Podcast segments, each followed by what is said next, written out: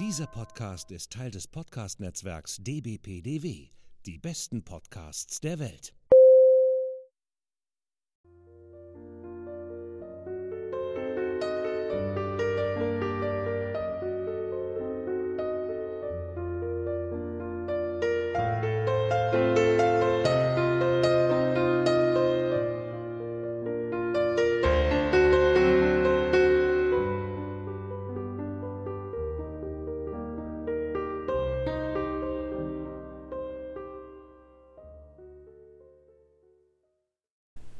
Herzlich willkommen bei einer neuen Folge von Bayer Lady. Mein Name ist Lara und ich bin wie immer nicht alleine. Und zwar, ich glaube, das ist jetzt die Ansage vom Käsekeller-Podcast, sorry.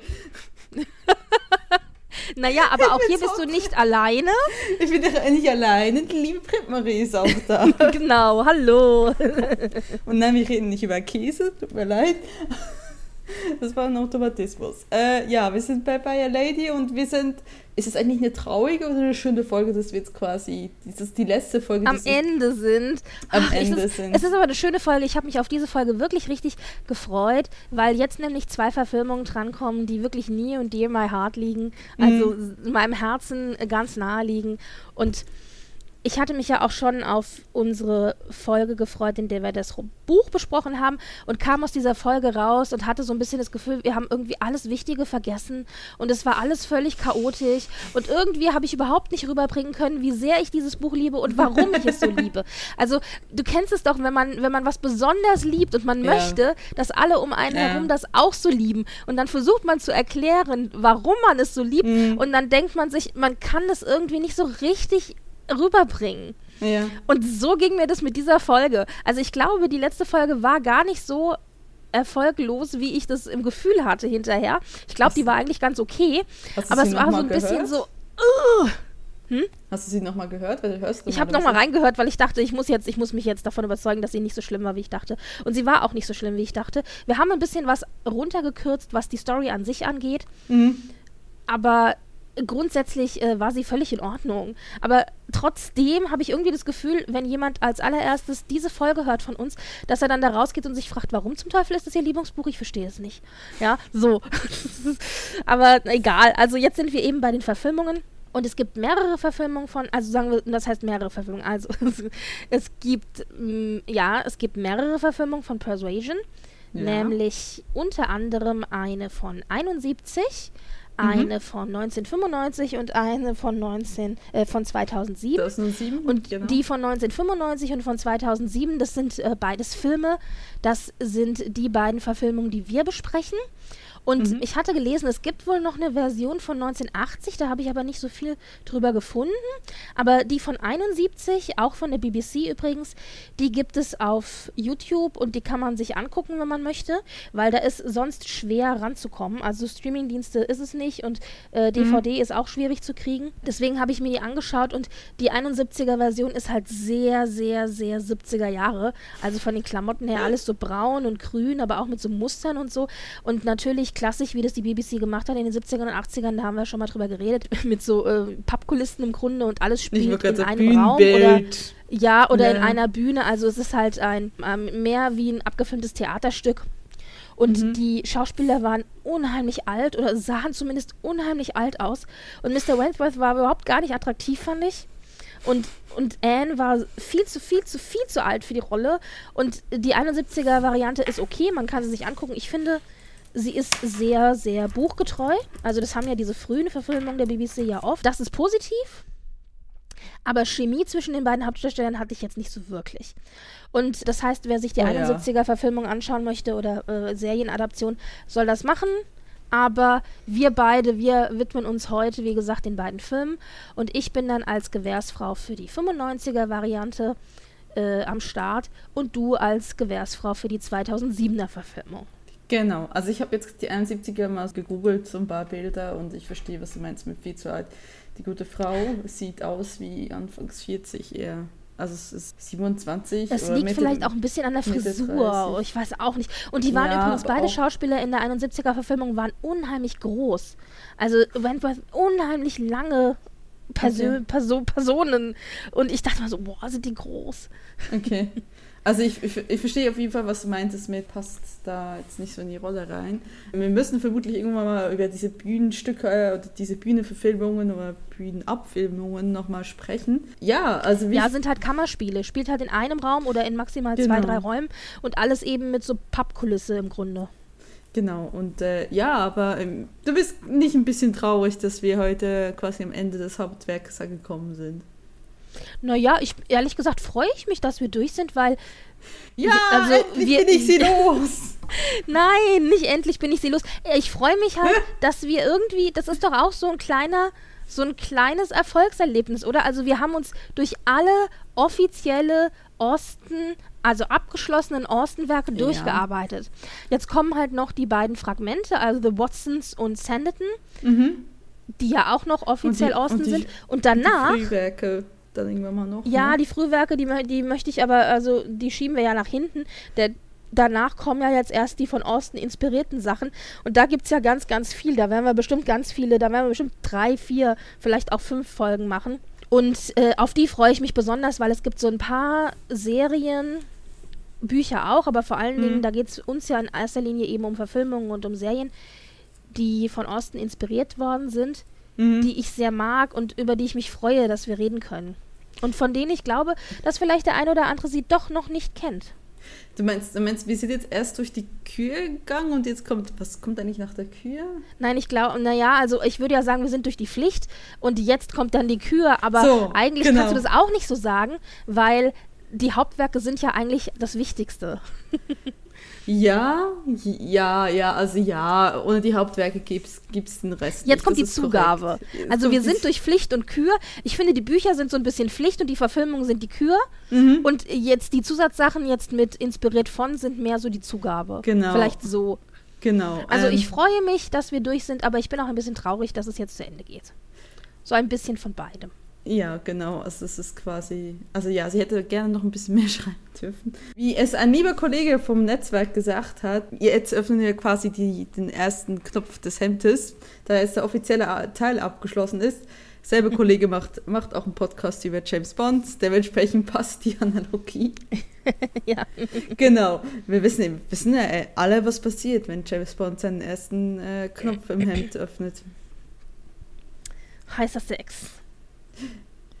Ich schätze mal, ja. oder, oder was? ist, das, ist das jetzt eine Frage? Ich weiß es nicht. Ich hätte jetzt gesagt, ja, es ist James Bond. Punkt, Fragezeichen, Ausrufezeichen. Ja, genau. genau. Also dann geht es erst richtig los, genau. Genau, ja, genau. Sehr gut. Genau. So, also gut, möchtest du beginnen mit der neunzehnhundertfünfundneunziger-Verfilmung? Das tue ich. Also die neunzehnhundertfünfundneunziger-Verfilmung von Persuasion ist ein Film und zwar war das gedacht als T V-Film für die B B C beziehungsweise von der B B C und es hat sich dann, und zwar für B B C Two und es wurde dann auch ähm, auf der B B C ausgestrahlt und ist dann aber in allen restlichen Ländern tatsächlich im Kino gezeigt worden, obwohl es eigentlich gar nicht als Kinofilm gedacht war. Und das hing in erster Linie damit zusammen, dass das in die Zeit der Austen-Mania reinfiel. Mhm. Also fünfundneunzig, es hatte, ja. genau, es hatte erfolgreiche Austen-Verfilmungen gegeben und jetzt gerade die neunziger, Mitte der neunziger, das war ja, war es ja der, die Austen-Zeit und interessanterweise wurde Persuasion gleichzeitig gefilmt mit der Ang Lee-Verfilmung von Sense and Sensibility, also mit Emma Thompson, und mit der Serienadaption von Pride and Prejudice, also von Stolz und Vorurteil, die fünfundneunziger-Filme mit Colin Firth und Jennifer Ehle, die wir ja alle so, so lieben und die die Austen-Mania eigentlich so richtig nochmal gepusht hat. Mhm. Und diese drei Sachen wurden parallel gefilmt. Aber was kam und zuerst raus? Zuerst kam Persuasion heraus, mhm. dann Sense and Sensibility und dann äh, Pride and Prejudice. Ah, okay. Und äh, lustigerweise war es eben so gewesen, dass ähm, diese drei Projekte aber auch natürlich in Angriff genommen worden sind, weil vorher ja schon Austen-Verfilmungen positiv, wie sagt man, vermarktet worden sind. Mhm. Und deswegen, es fanden parallel dann in den neunzigern, um neunzehnhundertfünfundneunzig herum statt, sechs Adaptionen gleichzeitig statt, von denen eben aber diese drei, nämlich die Sense and Sensibility, Pride and Prejudice und eben Persuasion parallel liefen. Und Persuasion hatte ein bisschen dadurch Glück und ein bisschen Pech. Glück insofern, als dass der riesengroße Erfolg sowohl von Sense and Sensibility als auch von Pride and Prejudice, der ja sehr viel größer war als der von Persuasion, tatsächlich dazu geführt hat, dass Persuasion ins Ausland, ins Kino verkauft wurde. Mhm. Denn das war ursprünglich so nicht geplant gewesen. Aber dadurch, dass halt diese Austen-Mania auch ins Ausland geschwappt ist, von Großbritannien aus, haben sich dann eben Leute gedacht, okay, was gibt's noch auf dem Markt an Äh, Austen-Verfilmungen oder Austen-Adaptionen, was können wir davon aktuell abgreifen? Und äh, dadurch sind sie eben auf diese T V-Verfilmung gestoßen und haben gesagt, dann lass uns das doch hier im restlichen Ausland in die Kinos bringen. Mhm. Und so ist Persuasion eben in den anderen Ländern, auch in Deutschland, Italien, Frankreich und so weiter, in im Kino erschienen und war da auch eigentlich ganz erfolgreich. Also es war jetzt kein riesengroßer Gassenhauer, aber er hat sich gut verkauft. Also hat über fünf Millionen eingespielt, was für so einen T V-Film eigentlich ein sehr gutes Ergebnis ist. Der Nachteil war natürlich aber auch, dadurch, dass eben Sense and Sensibility und Pride and Prejudice so wahnsinnig erfolgreich waren, und zwar dadurch war ja Kino und T V sozusagen abgedeckt, ist Persuasion so ein bisschen hinten runtergekippt. Mhm. Also es hat in Großbritannien sehr viel Erfolg gehabt und hat auch einiges an Preisen abgeräumt bei den BAFTAs, also British Academy for Film and BAFTA T V, Te- Television. Aber im restlichen Ausland war das so ein bisschen so, ja, hm, da gewesen, weg gewesen, ja. Also hat man nicht so wirklich drauf geachtet. Und so ging mir das tatsächlich auch mit dieser Verfilmung. Ich habe die erst in den zweitausendern tatsächlich entdeckt für mich. Also Anfang der zweitausender, das war ein ganzes Stück, nachdem es eigentlich rausgekommen ist. Das ist an mir damals auch vorbeigegangen, weil ich eben eher konzentriert war auf Pride and Prejudice und auf Sense and Sensibility und ebenso diese m, erfolgreicheren Adaptionen. Die fünfundneunziger-Verfilmung, wie gesagt, ist also ursprünglich ein T V, T V-Film gewesen und der Regisseur war Roger Michell. Und Roger, Roger Michell hat verschiedene Filme gemacht, aber sein erfolgreichster Film, glaube ich, war Notting Hill. Die Komödie mit Hugh Grant und Julia Roberts. Julia Roberts, genau. Notting Hill ist ja auch so ein Film, den ich eigentlich ganz schön finde, eine klassische Rom-Com. Und Persuasion, also diesen, die fünfundneunziger-Verfilmung, war tatsächlich sein erstes Spielfilmdebüt. Also das war der erste Film, den er gemacht hat. Der kam sonst eher aus äh, vom Fernsehen, also Serien und vom Theater. Das finde ich ganz interessant, weil dieser Film, dieser Persuasion-Film von fünfundneunzig, war für ganz viele Leute ein Debüt. Der Regisseur hat da sein Spielfilmdebüt gegeben. Der, der Schriftsteller, der das Ganze geschrieben hat, das Drehbuch geschrieben hat, Nick Dear, hat da auch sein T V-Debüt gegeben. Also der hat vorher vor allen Dingen für die Bühne geschrieben.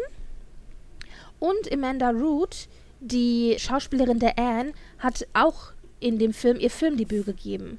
Also die hat vorher ganz viel in Serien und auf der Bühne gespielt, also Shakespeare Royal Company und so weiter, aber Filme hat sie halt bis dahin noch keine gemacht gehabt. Und das finde ich so spannend, dass eben dieser Film Startpunkt für ganz viele Leute war, die mittlerweile sehr etabliert sind im Business und die man eben auch kennt. Obwohl, ja. Amanda Root ist, ist so ein bisschen untergegangen, oder? Na, Amanda Root macht sehr viel in Großbritannien. Also die ist auf dem britischen Markt relativ mh, präsent, wobei sie da weniger Hauptrollen hat, sondern ganz oft Nebenrollen. Und wo sie auch, ich finde, recht häufig auftaucht, ist in ein oder zwei Folgen von so Serien als Nebenfigur. Also, aber da in jeder Serie irgendwie einmal drin gewesen. Ob das jetzt Midsommar Murder oder okay. Death in Paradise oder, mhm. ich weiß nicht, Line of Duty oder sowas ist. Also äh, so diese klassischen britischen Serien, die so auf B B C und I T V laufen, da ist sie irgendwie in jeder Mal mit irgendeiner Rolle drin gewesen. Okay. Und sie macht aber sehr viel Theater. Okay. Also sie kommt ja ursprünglich vom Theater und macht auch mittlerweile sehr viel Theater.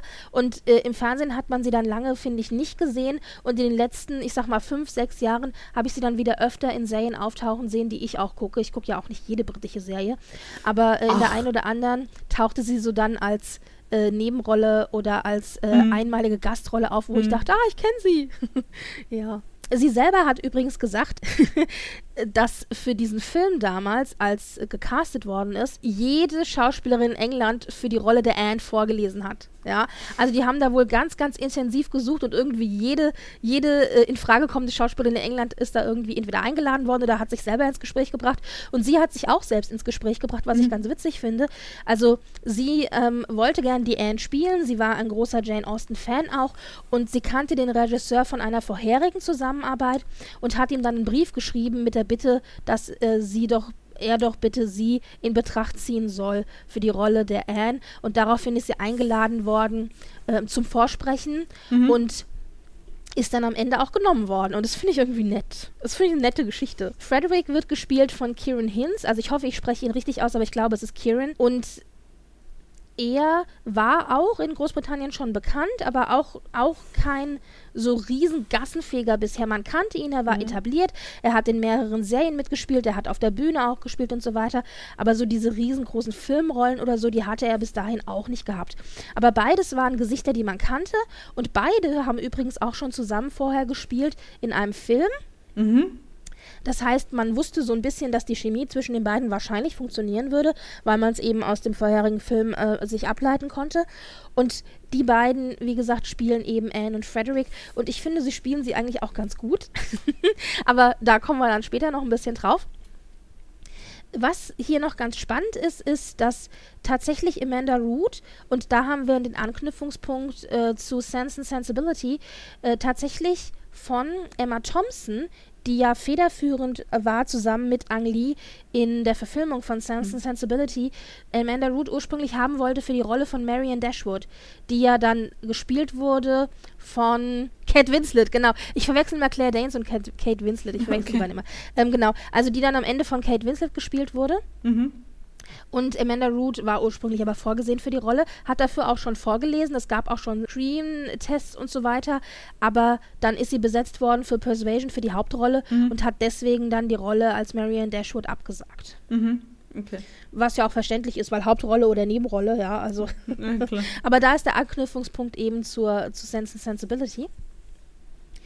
Was ganz interessant ist, was den Film an sich angeht, ist, dass er on location hauptsächlich drehte, also direkt vor Ort, und dass er vor allen Dingen auf natürliches Licht gesetzt hat. Das ist insofern ganz interessant, weil die, das, ganze, der, das ganze Konzept des Filmes mhm. ähm, ein bisschen besonders war. Es war so gewesen, dass die B B C ursprünglich gesagt hat, sie finanziert den Dreh. Und dann kamen aber noch weitere Film-Companies dazu, die auch Geld in das Projekt reingesteckt haben. Es gab eine amerikanische Film-Company, die mit P B S Masterpiece zusammengearbeitet hat. Also da kennt man das vielleicht auf dem amerikanischen Markt. Die zeigen vor allen Dingen eben so Kostümdramas und sowas auch heute noch. Und dann ist auch noch eine französische Company mit reingegangen und hat da auch noch mitfinanziert, weil die gerne die Persuasion Verfilmung teilen wollte in, in Serienteile und die dann im französischen Fernsehen zeigen. Also es kamen mehrere ausländische Investoren noch dazu und dadurch war das Budget schlagartig angewachsen und mhm. viel, viel größer, als man gedacht hätte. Und dadurch konnte man dann eben auch direkt vor Ort filmen und hat auch bestimmte Dinge einfach zahlen können und machen können und mhm. äh, drehen können, die man vorher so nicht angedacht hatte. Mhm. Da fallen ein paar Dinge rein. Also zum einen, der Regisseur hat gesagt, er möchte gerne, dass alles äh, so eng am Buch wie möglich ist, aber auch so natürlich wie möglich. Da spielt eben rein, dass viel vor Ort gedreht wurde, dass du natürliches Licht hattest. Er wollte gerne, dass die Leute eben ihrer Zeit entsprechend halt auch aussehen. Das heißt, es war, er wollte nicht so ein Hollywood-Glamour-Kostümdrama haben, wie man das bisher so kannte, sondern er wollte, dass die Leute eben aussehen, als würden sie in der Zeit leben und da mhm. ist man halt auch ein bisschen dreckig und da ist man halt nicht so super toll gewaschen und da trägt man halt kein Make-up und die Klamotten sind auch irgendwie so ein bisschen runtergeranzt. Also das wollte der alles genau so haben. Das und haben danach wir doch haben sich schon mal gehört später bei Stolz und Vorurteil, ne? Bitte? Das haben wir dann später dann, das genau dasselbe Argument haben wir doch später bei Stolz und Vorurteil gehört. Ja, du meinst bei der Colin Firth-Verfilmung? Ja, oder ähm, bei der... bei der anderen, bei der McGonagall... Ja, aber im Vergleich dazu ist das ja, also ist das ja, ist, ist, ist die Pride and Prejudice-Verfilmung ja, äh, ja eine Hollywood-Verfilmung, also wirklich eine Glanzverfilmung. Ich meine, wenn du dir den Film jetzt hier anschaust, man sieht schon, also zum ersten fällt auf, so gut wie keiner trägt Make-up. Mhm. Das finde ich sehr spannend. Also die Hauptdarsteller, also alle durch die Bank weg, aber vor allen Dingen bei den Hauptdarstellern fällt es auf, sie tragen kein Make-up. Und das hat auch Amanda Root gesagt, sie hat auch gesagt, sie trägt in so gut wie keiner Szene irgendwie Make-up, was der Regisseur auch gerne so wollte. Mhm. Und, und das merkt man eben. Und die Frisur, hat sie gesagt, ist auch nicht unbedingt die vorteilhafteste. Also man wollte ja auch so ein bisschen so dieses Märchen vom hässlichen Entlein zum schönen Schwan natürlich auch darstellen, mhm. dass sie halt am Anfang, wenn sie eben auf Wentworth trifft, eben ja, sich mit ihrer Rolle abgefunden hat, aber eben auch jetzt irgendwie so verblühte Schönheit ist, die Jugend ist weg und so weiter. Und zum Ende hin wird es ja alles ein bisschen schmeichelhafter. Sie trägt dann plötzlich auch ein bisschen mehr Farbe und die Haare sind ein bisschen anders frisiert. Sie trägt immer noch kein Make-up, aber man sieht halt, oder mhm. sie trägt dann auch Schmuck zum Beispiel, der dann auch passend äh, farblich zu den Kleidern und so sind. Also ich finde, man sieht schon, dass da versucht wird, eine Entwicklung zu zeigen, aber das Ganze eben doch auf sehr natürliche Art und Weise. Mhm. Also eben ohne Make-up und ohne großartiges Shishi. Also ich finde, das gelingt dem Film eigentlich sehr gut. Und das macht ihn, finde ich, vom ganzen Look her auch irgendwie besonders. Also ich finde, wenn man sich diesen Film anguckt, hat man schon so ein bisschen das Gefühl, das ist ein sehr natürlicher Look generell. Mhm. Und es wirkt aber alles irgendwie auch echt. Mhm. Und ich weiß nicht, ob das damit zusammenhängt, ob das vielleicht auch das Licht ist tatsächlich, das eben mit Tageslicht gefilmt wurde. Mhm. Aber ich finde, das, das, also man merkt es dem Film schon an, es ist eben keine Glamour-Hollywood-Verfilmung. Mhm. Ich finde, das ist sehr, sehr deutlich. Und die Klamotten auch. Also die Klamotten sind auch jetzt nicht unbedingt die schmeichelhaftesten oder die schönsten. Und da muss man auch ein bisschen der Kostümbildnerin äh, Applaus zollen. Mhm. Das war nämlich Alexander Byrne. Mhm. Und die ist ja wirklich ein Begriff innerhalb der Costume-Designer-Riege. Also die hat damals, war damals schon bekannt, aber hat dann gerade nach den Filmen später noch ganz, ganz viele Filme gemacht, wo sie wirklich mehrfach nominiert wurde für alle möglichen Preise, auch ganz oft für einen Oscar und so mhm. weiter. Und sie hat dann später auch mit Elizabeth the Golden Age einen Oscar gewonnen für ihre äh, Kostüm.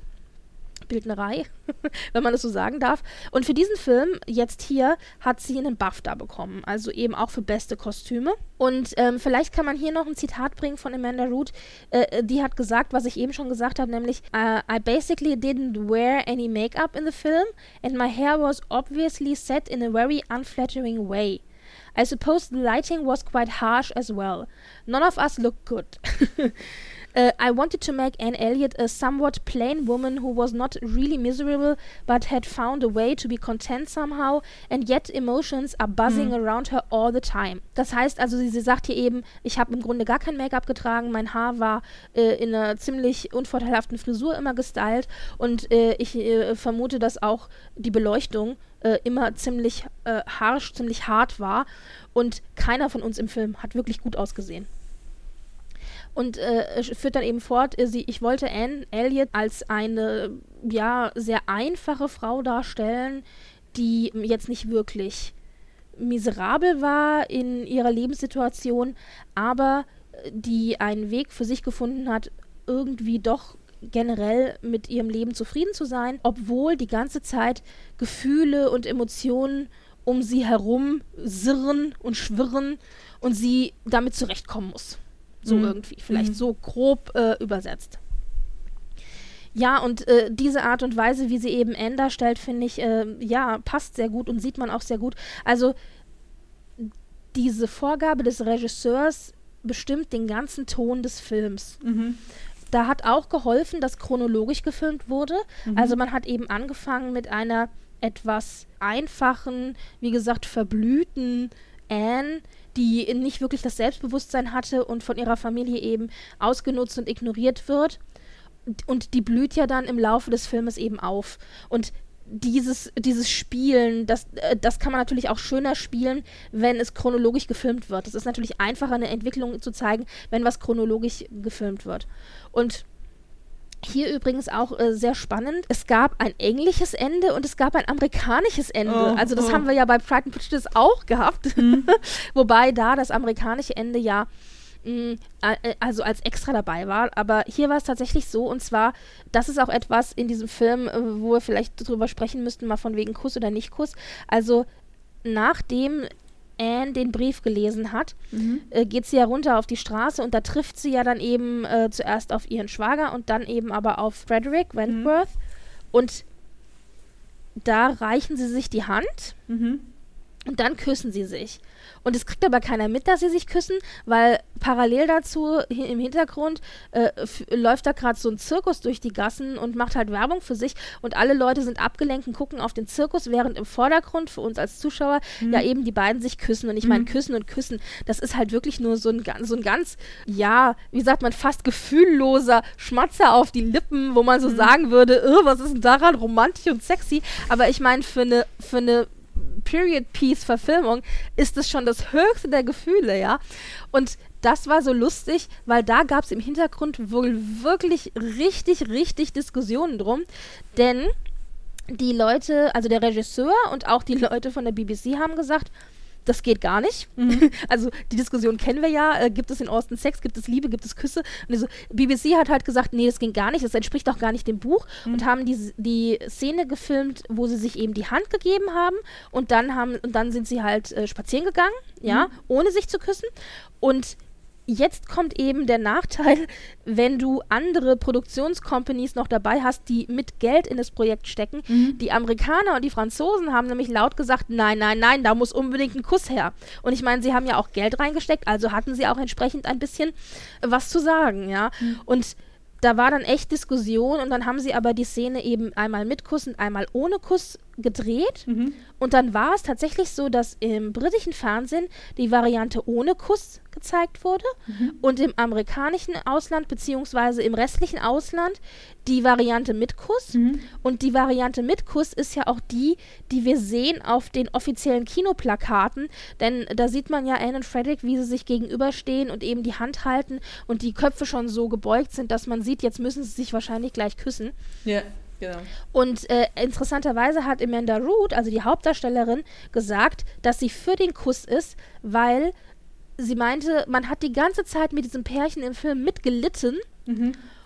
und man, man, man, man ist so gespannt und man erwartet irgendwas. Und wenn dann kein, keine Belohnung kommt für dieses Leiden, das man die ganze Zeit mit denen durchgemacht mhm. hat, dann ist es irgendwie als Zuschauer total frustrierend. Mhm. Und deswegen war sie für den Kuss. Und da muss ich einmal einschneiden, also einsteigen und ich muss sagen, auf der einen Seite finde ich das gut, mhm. weil ich meine, es ist wirklich so, man braucht irgendwie so eine kleine Belohnung. Das war ja zum Beispiel auch mein Problem bei Pride and Prejudice. So sehr ich die Colin Firth-Verfilmung liebe, aber am das Ende, ganz, ganz am yeah. Ende, küssen die sich einmal, wenn die da in der Hochzeitskutsche wegfahren und du hast so ein bisschen das Gefühl, das ist so ein, ich weiß nicht, das ist so ein, so ein erzwungener Kuss. Also irgendwie, das passt nicht so richtig. Ja. Und ich hätte mir irgendwie, da hätte ich mir tatsächlich mal einen ordentlichen Kuss gewünscht, mhm. weil da habe ich irgendwie, da habe ich sechs Episoden lang, habe ich da so lange drauf gewartet ja. und dann kam sowas Enttäuschendes. Und ähnlich geht mir das bei Persuasion, wo ich sage, ich brauche irgendwie eine Belohnung dafür, dass ich mit denen mitgelitten hat. Auf der anderen Seite habe ich tatsächlich jedes Mal, wenn ich den Film sehe, denke ich, ja, aber wenn, aber die küssen sich in der Öffentlichkeit, das geht doch nicht, wenn die jemand sieht. Oder weißt du, also das ist natürlich, dann ist der Ruf sofort ruiniert, das geht eigentlich überhaupt gar nicht in dieser Zeit. Und jedes Mal sehe ich diesen Kuss und bin hin und her gerissen zwischen und das geht nicht, wenn da einer hinguckt.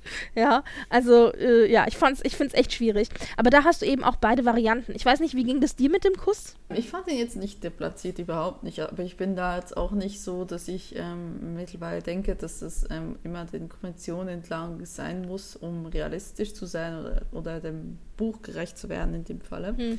Aber vielleicht, weil wir mittlerweile in einer Welt leben, wo vieles, quasi viel mehr Sex überall drin ist, dass so ein Kuss schon gar nicht mehr so ins Gewicht fällt. Ich fand ihn ehrlich gesagt passend. Ich, ich, ich meine, ich habe schon mitgefiebert, also wir können auch gleich über die Figur sprechen. Ich, ich bin einfach nicht so ein Ciarán Hinds-Fan, nicht weil er schlechter, schlechter Schauspieler ist, aber irgendwie also ich glaube, ich weiß auch, was dein Problem ist. Ja. Da komme ich nämlich auch gleich noch dazu. Lass mich gerade noch zwei, drei Sachen ja. äh, zum Film an sich sagen und dann können wir ja direkt auch einsteigen in den Film. Inter- was ich noch ganz schön fand und sehr gelungen fand, war die Nutzung von Musik. Also die Musik hat mir sehr gut gefallen. Es mhm. war halt klassische Klaviermusik. Interessanterweise waren einige Stücke von Chopin dabei und Chopin hat aber zu dem Zeitpunkt äh, noch gar nicht gelebt. Beziehungsweise er hat zumindest einen Teil seiner Werke waren zu dem Zeitpunkt noch nicht raus. Irgendwie so war es. Mhm. Also, aber ich meine, ganz ehrlich, muss ja nicht zeitgetreu sein. Also es war die Klaviermusik äh, oder der Soundtrack an sich hat mir sehr gut gefallen. Mhm. Ich fand auch, der Soundtrack hat oft geschafft, die Gefühle der Figuren in den Situationen zu verstärken oder wiederzugeben. Mhm. Und das war besonders wichtig äh, deshalb, weil wir gerade auch für Anne ganz, ganz lange entweder gar keinen Dialog hatten oder ganz, ganz wenig Dialog. Und das entspricht ja dem Buch. Also im Buch wird ja fast alles, was Annes Gedankenwelt ist, von der Erzählerin erzählt. Mhm. Das heißt, es ist nicht wirklich Anne. Und da hat auch der Schriftsteller oder der, der Schreiberling Nick Dear, der De, das Drehbuch geschrieben hat, der hat gesagt, der hat ganz, ganz große Probleme gehabt, wie er das adaptieren soll, weil einfach vieles von diesen Gedanken, die, die Annes Gedanken sind, mhm. weil er die nicht, weil er nicht wusste, wie er die wiedergeben soll. Mhm. Also da hat er sich sehr schwer getan, was am Ende dann dazu führte, dass eben viele Sachen ohne Dialog ausgekommen sind und da muss man wirklich echt sich verbeugen vor Amanda Root. Ich finde, die hat es sehr, sehr gut geschafft, ganz viel nur durch Körpersprache und durch Mimik zu vermitteln, mhm. was die Figur fühlt und wie zerrissen sie auch ist, ganz oft mit Blicken. Ich finde ja, dass gerade in diesem Film die verschiedenen Figuren es sehr, sehr gut schaffen, mit Blicken, die sie einander zuwerfen und äh, bestimmte Dinge einfach zu vermitteln. Das gibt es mhm. ja auch bei uns, wenn wir irgendwie wo zu Besuch sind und der eine sagt irgendwas und der andere äh, wirft dem, dem Nächsten irgendwie einen Blick zu und du weißt ganz genau in dem Moment, was der denkt, weißt du, das haben wir, gibt es ja öfter mal. Mhm. Und ich finde, das passt hier ganz gut und was sie auch ganz gut geschafft haben, fand ich, dass sie, sie haben oft Natur Bilder und tatsächlich auch Wetter benutzt, mhm. um das, um bestimmte Dinge zu unterstreichen. Also zum Beispiel am Anfang des Films wird ja sehr, sehr viel Natur gezeigt, mhm. auch wo sie eben äh, wohnt, Kellynch Hall und drumherum. Mhm. Und ich finde zum Beispiel, dass dieser Film sehr viel deutlicher macht, wie schwer es Anne fällt, Kellynch Hall und ihre Umgebung, in der sie aufgewachsen ist und die sie sehr liebt, zu verlassen. Mhm. Und diese Stimmung, diese melancholische Stimmung am Anfang eben und dieses, sie muss jetzt gehen, weil ihr Vater halt versagt hat finanziell und mhm. es nicht, nicht, nicht mhm. äh, auf die Reihe gekriegt hat und als sie dann eben ihr Haus da verlassen muss und so und dann werden ja immer wieder so Naturszenen eingeblendet und dann ihr trauriger Blick und wie sie da halt so sitzt, wie so ein Häufchen Elend und dann wieder diese Naturszenen und dann fängt es auch noch an zu regnen. Also ich finde, das hat es, das, das macht dieser Film sehr, sehr clever. Mhm. Im Gegensatz jetzt zum Beispiel auch zur zweitausendsiebener Verfilmung. Und ja, also was den Film an sich angeht, ich habe ja, ges- ich bin ja eigentlich kein Fan von hinzugedichteten Szenen. Mhm. Hier muss man sagen, der Film hält sich grundsätzlich sehr, sehr nah an, am Buch und auch nimmt sehr viel der Dialoge aus dem Buch heraus. Nee, ja, was die aber tatsächlich äh, zweitausendsiebener Verfilmung müsste man euch direkt sagen. Also neunzehnhundertfünfundneunzig war wirklich mehr am Buch dran als die zweitausendsiebener. Ja, ja. Und aber was, was der Schreiber hier gemacht hat, was ich ganz clever fand und was natürlich auch so ein bisschen die Lösung ist für das Problem, das er hatte, mhm. er hat oft Dinge, die die Erzählerin im Buch erzählt, mhm. also die Gedankenwelt sind von dem einen oder dem anderen, vor allen Dingen von Anne, anderen Leuten in den Mund gelegt. Mhm. Das hat aber der andere auch. Weil ja, ja, ja, genau. Aber das muss man auch mit, mit Persuasion muss man das machen, weil äh, eben, wie gesagt, vieles, vieles äh, viel Gedankenwelt der Figur ist. An, mhm. die halt irgendwie zum Ausdruck zu bringen, ist halt wirklich schwierig. Die zweitausendsiebener-Verfilmung macht es halt in Form von Tagebüchern und Briefen. Mhm, aber te- äh, und teilweise auch durch andere Figuren. Mir ist zum Beispiel aufgefallen, dass, ähm, ich weiß jetzt auch einfach, weil ich ihn vorhin noch geguckt habe, dass in zweitausendsiebener zum Beispiel äh, Wentworth dem, seinem einen Freund, äh, nicht Bennek, dem anderen, dem nicht deprimierten. Wie heißt der andere Freund, der nicht deprimiert ist von ihm? The Captain Havel. Ja, genau, erklärt, warum sie alle so interessiert sind an den äh, Mister Elliot, dem Cousin. Und das mhm. kommt definitiv im Buch nicht so vor. Ja, ja. Äh, hier ist es eben so, in der fünfundneunziger-Verfilmung ist es so, dass ähm, hier Szenen ich sage jetzt mal, erfunden werden, mhm. die aber angelehnt sind an Dialoge im Buch und deswegen funktionieren die für mich. Mhm. Also wir haben zum Beispiel am Anfang eine Szene, wo Anne mit Lady Russell zusammensitzt und sie sich unterhalten und dann Anne, also darüber, dass jetzt eben Kellynch Hall von, äh, den, äh, von den Crafts eben, äh, Crofts mhm. eben gemietet wird und dann sagt ja Anne zu Lady Russell, dass sie ihr nicht böse ist, dass sie sie beeinflusst hat und dass sie auch, also und dass sie auch sich selber nicht böse ist, dass sie auf sie gehört hat, ähm, aber dass sie sich wünschte, mhm. dass sie vielleicht anders sich entschieden hätte und daraufhin sagt dann eben Lady Russell, ja, aber du musst auch bedenken, du warst damals so jung und dein Leben an einen Mann zu geben, der keine Perspektive hatte und kein Vermögen und gar nichts und mhm. so weiter. Und dieser Dialog, das sind Teile von Gesprächen, mhm. die im Buch zwischen den beiden auch geführt wird, aber diese Szene konkret, wo die beiden so zusammensitzen und das so sagen, die gibt es nicht. Mhm. Genau. Und aber da hat er quasi, also der hat, der, der das Drehbuch geschrieben hat, hat er quasi sich Teile von Originaldialogen bedient und hat die beiden zusammen am Anfang eben in eine Szene reingesetzt. Und das etabliert natürlich aber auch für den Film die Background-Story und mhm. wie die beiden sich eben, also mhm. das ist wichtig eben, mhm. dass man das weiß. Und was ich, also und deswegen funktioniert die Szene für mich, auch wenn sie quasi eine erfundene oder halb erfundene Szene ist. Mhm.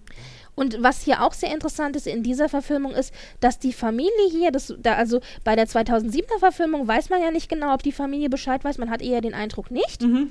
aber hier in der Verfilmung weiß die Familie definitiv, besche- definitiv Bescheid. Ja, das ist mir auch aufgefallen, ja. Denn, ähm, genau, denn die große Schwester äh, sagt ja dann eben, ach du weißt doch, also Anne muss dann eben äh, zuhören, wie die sich über die Crofts unterhalten und über Wentworth mhm. und dann steht sie auf und geht ans Fenster und kommt dann eben mit der Entschuldigung zurück, sie sei überhitzt gewesen und setzt sich eben wieder hin, aber sie hat in Wirklichkeit natürlich diese, äh, dieses Gespräch verlassen, weil ihr das zu viel wurde mhm. und dann äh, sagt ihr Vater, was ist denn mit Anne los? Und dann sagt dann die große Schwester äh, Elizabeth, Vater, du weißt doch, wir reden da nicht drüber, der junge Mann, so. Mhm. Und da ist also klar, die wissen das beide, aber es ist ihnen egal. Mhm. Und das ist auch was, was dann eben Anne später im Gespräch sagt. Sie sagt dann auch, ja, meine Familie, die eben, also der das egal ist, so sinn- sinngemäß. Mhm. Ja. Also sie weiß schon ganz genau, das ist, äh, spielt für die keine Rolle. Und ich finde auch, dass wir hier zum Beispiel sehr, sehr deutlich nochmal vorgeführt bekommen, vor Augen geführt bekommen, wie egal Anne der Familie ist. Mhm. Also sie ist eine bessere Bedienstete und sie ist, äh, wenn sie gebraucht wird, wird sie ausgenutzt, genauso wie von ihrer kleineren Schwester, wenn sie ja nach, nach Uppercroft mhm. geht und ähm, Mary sie ja braucht. Mary ist ja so krank und mhm. sie braucht jemanden, der sich um sie kümmert und sie braucht die Aufmerksamkeit und Anne nimmt das alles, finde ich, sehr demütig und mit Humor. Mhm. Also in dieser Verfilmung zum Beispiel finde ich, dass Anne auch viel weniger devot wirkt mhm. als im Buch. Also weil sie es halt mit Humor nimmt, weil ja. sie sich dann eben zu Mary setzt und sagt, ja Mensch, du weißt doch, also sie, das ist so ein bisschen, was ich sehr schön mhm. finde hier, die Beziehung zwischen Mary und Anne in dieser Verfilmung, finde ich, da hast du sehr schön so dieses Miteinander-Spielen zwischen großer Schwester und kleiner Schwester. Mhm. Also dieses, man muss halt seiner kleinen Schwester auch mal was verziehen, die ist halt so, ja. Also dieses, dieses, diese Familien, wie gesagt, Zusammenhalt, der da da ist und wo man dann Dingen einfach Leuten vergibt, weil die ist halt so, das ist man halt gewohnt in der Familie, das ist halt die kleine Schwester, lasse gehen, ja, die ist halt ein bisschen, braucht halt ein bisschen Aufmerksamkeit so. Und äh, Anne schafft es, finde ich, hier ganz gut, äh, oder Amanda Root schafft es hier ganz gut, diesen Aspekt rauszuspielen. Mhm. Und ich finde, dass Ciarán Hinds optisch äh, sehr viel besser in die Rolle passt als Seefahrer, mhm. weil Seefahrer ja tatsächlich oft ein bisschen verharmt waren und ein bisschen abgelebt, dadurch, ja. dass sie ja auch ihr Leben lang eben auf See unterwegs waren, mhm. mit Salzwasser und allem drum und dran. Also Ciarán Hinds ist halt so der Typ, der ist halt so ein bisschen so, ja, so, so, so verhärmt und ein bisschen so ein harter Typ, auch, auch von den Gesichtszügen her, der hat so diese, diese Wangenstrukturen, wo man sagt, da kann er Glas mitschneiden, ja. Mhm. Und dann kam da natürlich noch dazu, dass der Regisseur eben wollte, dass die alle so ein bisschen auch dreckig sind und so ein bisschen nicht so super hygienisch, weil das mhm. ja damals eben auch so war. Und, das, und dann hat er ja auch diesen sehr relativ dunklen Teint, weil er ja auch wahrscheinlich viel in der Sonne und so gewesen ist. Also man sieht ihm optisch auf den ersten Blick an, dass er eben in diese feine Gesellschaft nicht reinpasst. Gleichzeitig, er ist halt so, so sehr, sehr stoisch. Und ich glaube, das Problem, das du mit der Figur von Wentworth in dieser Verfilmung hast, ist, dass Ciarán Hinds Frederick Wentworth die ganze Zeit sehr steif spielt. Sehr steif und sehr stoisch. Und Das ist aber insofern Absicht, als dass nämlich Ciarán Hinds auch gesagt hat, dass Wentworth für ihn eine Figur ist, die im beruflichen Umfeld extrem kompetent ist mhm. und führen kann und seine Leute im Griff hat und genau weiß, wie er sich zu benehmen hat, weil es ein Umfeld ist, in dem er sich wohlfühlt und das er kennt, aber dass er auf dem sozialen Parkett eigentlich total unfähig ist und sich zurücknimmt und so ein bisschen immer so ein bisschen steif und es wurde schüchtern gesagt, schüchtern finde ich jetzt ist vielleicht nicht das richtige Wort, mhm. aber halt, er fühlt sich unwohl die ganze Zeit. Ja. Ich finde, das merkt man. Dieses, dieses, der ist immer sehr, sehr steif und sehr, sehr, hält sich immer sehr gerade und ich habe auch so ein bisschen das Gefühl, er versteckt sich so ein bisschen auch hinter seiner Uniform. Also der ist ja auch öfter mal in Uniform zu sehen in diesem Film. Das ist übrigens auch der große Unterschied zu allen anderen Persuasion-Verfilmungen, die ich bisher gesehen habe, weil in fast allen anderen Persuasion-Verfilmungen trägt er halt immer nur zivil und hier trägt er ja wirklich und seine Kollegen auch wirklich die Uniform mit diesem wirklich großen ja, Hut? Ich finde, ja, ich, ich wollte, ich habe gerade überlegt, ob ich sage hässlich oder beeindruckend, also mit diesem riesigen Hut, den ich nicht ganz so schön finde, aber egal. Mhm. Und man hat immer das Gefühl, der versteckt sich so ein bisschen hinter seiner Uniform. Mhm. Also, und diese Art von er fühlt sich generell unwohl in Gesellschaft an sich, mhm. in der feineren Gesellschaft. Und dann kommt da ja noch extra, als extra Problem dazu, dass er ja auch sich generell unwohl in Annes Gesellschaft fühlt.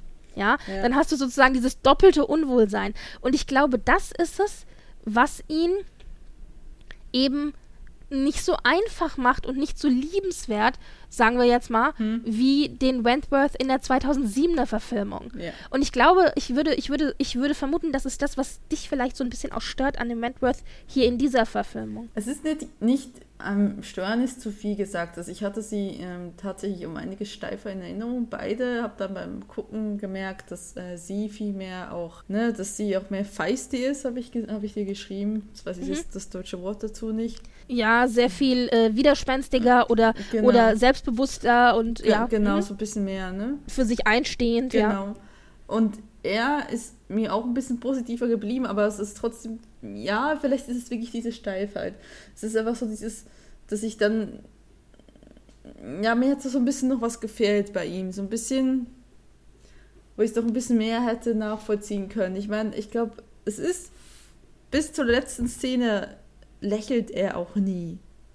Ja, ja, ja. Das ist, das ist tatsächlich, ich glaube, das ist einfach auch sehr irritierend, wenn du halt jemanden aus Lauf Aber das ist halt kriegst. Absicht auch. Er ja, fühlt ja, sich ja auch bis zur letzten Szene mehr oder minder unwohl. Ich würde das jetzt auch nicht werten als schlechter oder so. Ich finde allgemein, wenn wir über diese zwei Verfilmungen angucken, die zweite Verfilmung hat noch einmal einiges am Plot geändert, aber ich finde einfach, das sind einfach zwei verschiedene Versionen. Das ist wie Äpfel und Birne. Also ich Ich will jetzt nicht sagen, dass der Apfel oder die Birne da besser ist oder schlechter ist. Ja, und ja, da hat mir noch so ein bisschen mehr Herzlichkeit, so ein bisschen mehr gefehlt. Mhm. Ähm, ja.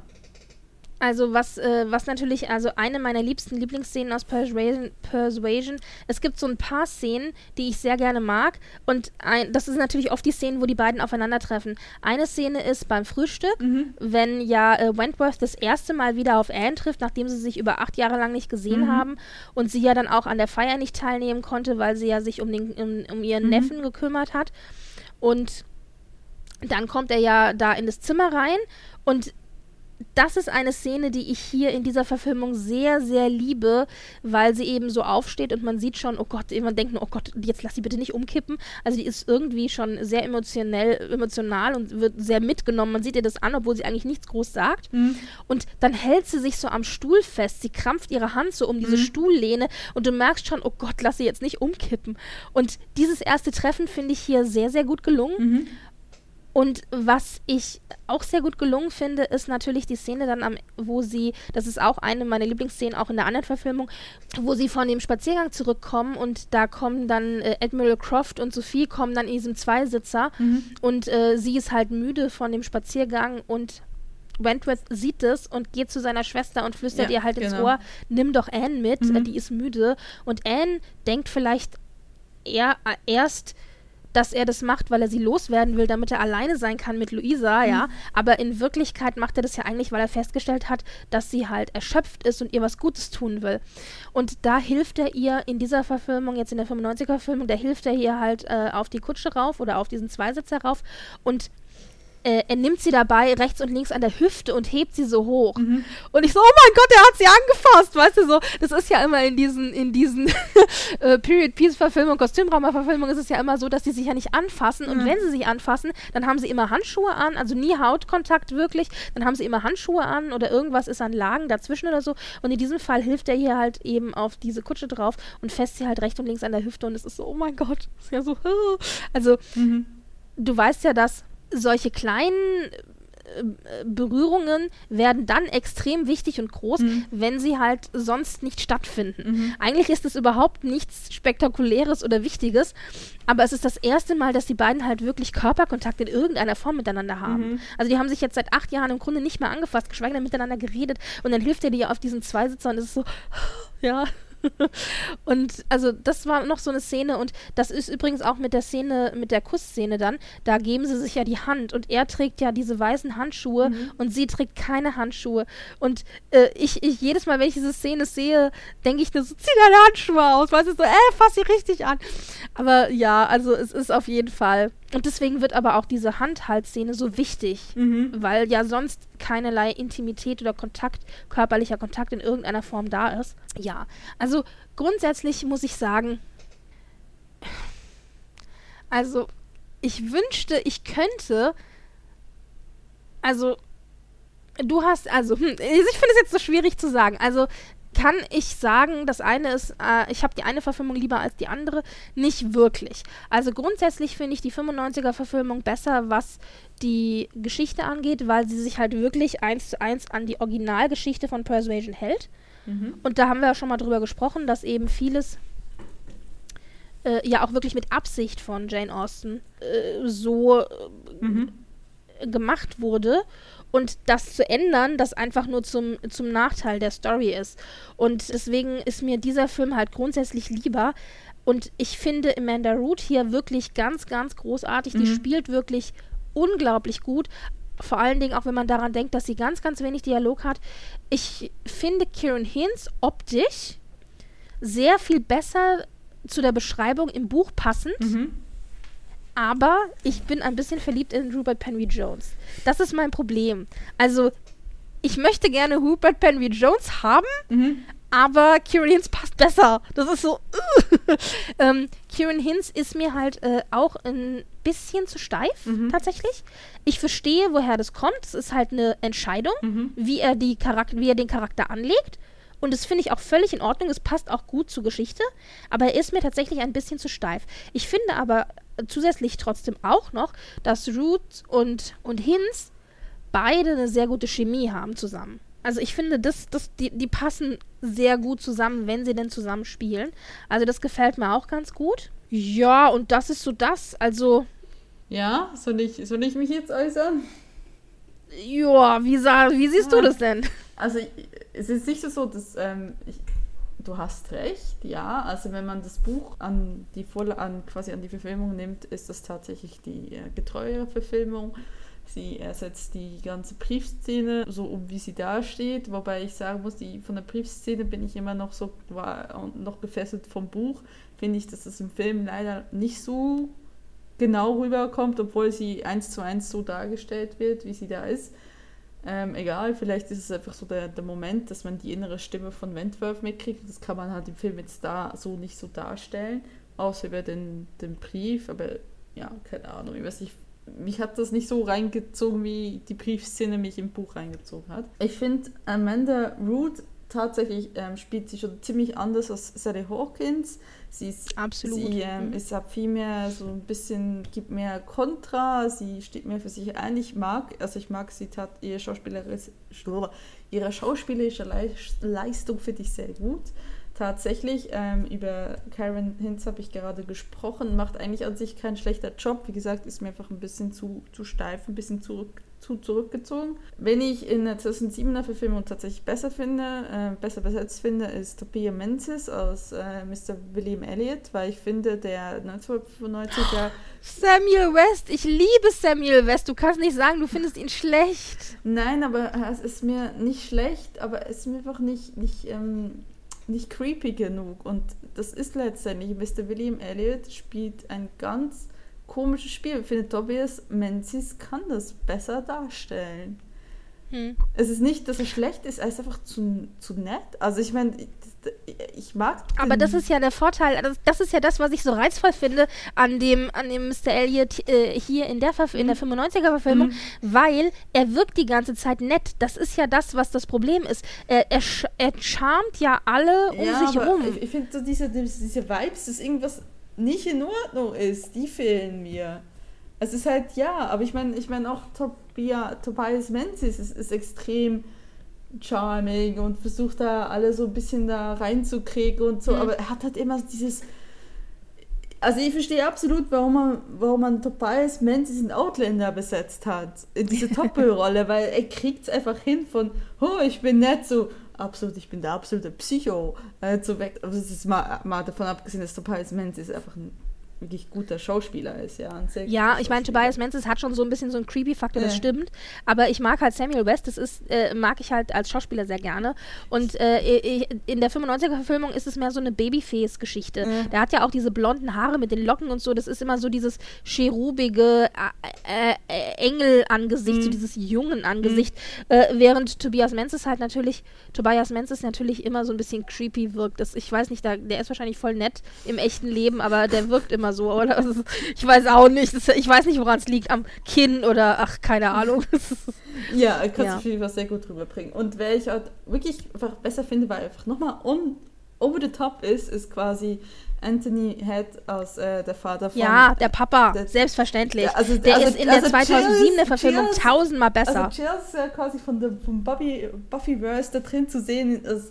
Das ist für mich immer noch so, ich krieg das nicht rüber. Also, oh, oh, ich bin so elegant. Dabei hat er ja ganz, ganz viel britisches Fernsehen und auch britisches ja, Theater gemacht, der, bevor der in Buffy überhaupt drin war. Ja, aber, ja, mal davon abgesehen, ja, absolut. Ist, aber ich finde, ich find, wie der das übertreibt, das ist einfach so, ich finde das genau, das finde ich, da, da ist mir einfach die fünfundneunziger, ich weiß nicht, wer macht es in der fünfundneunziger? Da ist der, ja, also das, das in der fünfundneunziger-Verfilmung, also mir gefällt auch die zweitausendsiebener, da gefällt mir auch Papa, Papa Giles, gefällt mir auch besser, aber in der fünfundneunziger-Verfilmung finde ich ja, mhm. dass du ein bisschen mehr Einblick in die Eitelkeit kriegst der, der Figur mhm. und in, in der, und dieses Dieses Rücksichtslose spielt er auch ganz gut in der fünfundneunziger-Verfilmung. Ähm, ich finde ja zum Beispiel auch, also wenn wir jetzt über die Nebenrollen sprechen, mhm. ich finde ja zum Beispiel auch, dass Elizabeth äh, in der fünfundneunziger-Verfilmung zum Beispiel äh, besser ist als in der zweitausendsiebener. Okay. Also und zwar, lass mich gucken, das ist Phoebe Nichols und ich finde auch Mary finde ich in beiden eigentlich ganz gut. In der fünfundneunziger-Verfilmung wurde, war das Sophie Thompson, die kennt man auch, die hat man auch schon ein paar Mal gesehen und was man hier vielleicht noch erwähnen sollte, wenn wir schon dabei sind, die ähm, Schauspielerin, die Lady Russell gespielt hat, Susan Fleetwood, mhm. die ist die ist wenige Tage nachdem, äh, nachdem der Film rausgekommen ist, gestorben. Also da war Persuasion für sie, war der letzte Film. Die ist recht jung damals, ich glaube einundfünfzig oder so war sie, ist sie gestorben. Und ähm, das war die letzte Arbeit, die sie gemacht hat. Okay.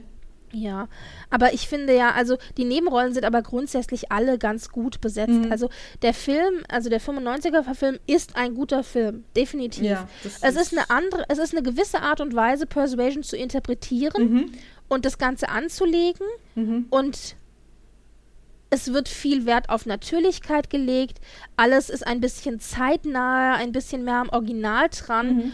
und Der, äh, der das Drehbuch geschrieben hat, hat auch gesagt, ihm ging es in erster Linie darum, das Zwischenmenschliche darzustellen. Es geht hier eben um eine, ja, hat er gesagt, es ist eine Cinderella-Verfilmung. Mhm. Also es ist natürlich schon, es hat dieses Motiv da drin, aber es geht in erster Linie eben um zwei Menschen, die sich geliebt haben, verloren haben und dann wiedergefunden haben. Also mhm. dieses Motiv der verlorenen Liebe und der Zwischenmenschlichkeit und der Weiterentwicklung mhm. äh, von Beziehungen, aber auch von, persönlich, von persönlichem äh, Charakter. Mhm. Und das möchte er in erster Linie zeigen und das spielt halt zufällig äh, zu einer Zeit, zu einer ganz bestimmten Zeit. Das heißt, das ist in erster Linie ein Film über zwei Menschen und deren Beziehung zueinander und das spielt halt zufällig zu einer Zeit, wo es halt äh, Period, wo halt Period Piece spielen, mhm. so. Aber hat er gesagt, es geht ihm nicht darum, ein Period-Piece zu machen, in der es um eine Liebe geht, sondern es geht ihm in erster Linie darum, einen Film zu machen über zwei Menschen und die spielen halt zufällig in dem, zu dem Zeitpunkt. Mhm. Okay. Und ich finde, das merkt man diesem Film auch an. Und zwei, die zweitausendsiebener-Verfilmung gefällt mir auch, aber hat halt natürlich einen ganz anderen Ansatzpunkt und hat vor allen Dingen auch, ich finde, sehr viel Hollywood-Glamour. Auch wenn es nicht für Hollywood gedreht wurde. Okay. Aber du hast halt, es ist alles, die sind alle so schön.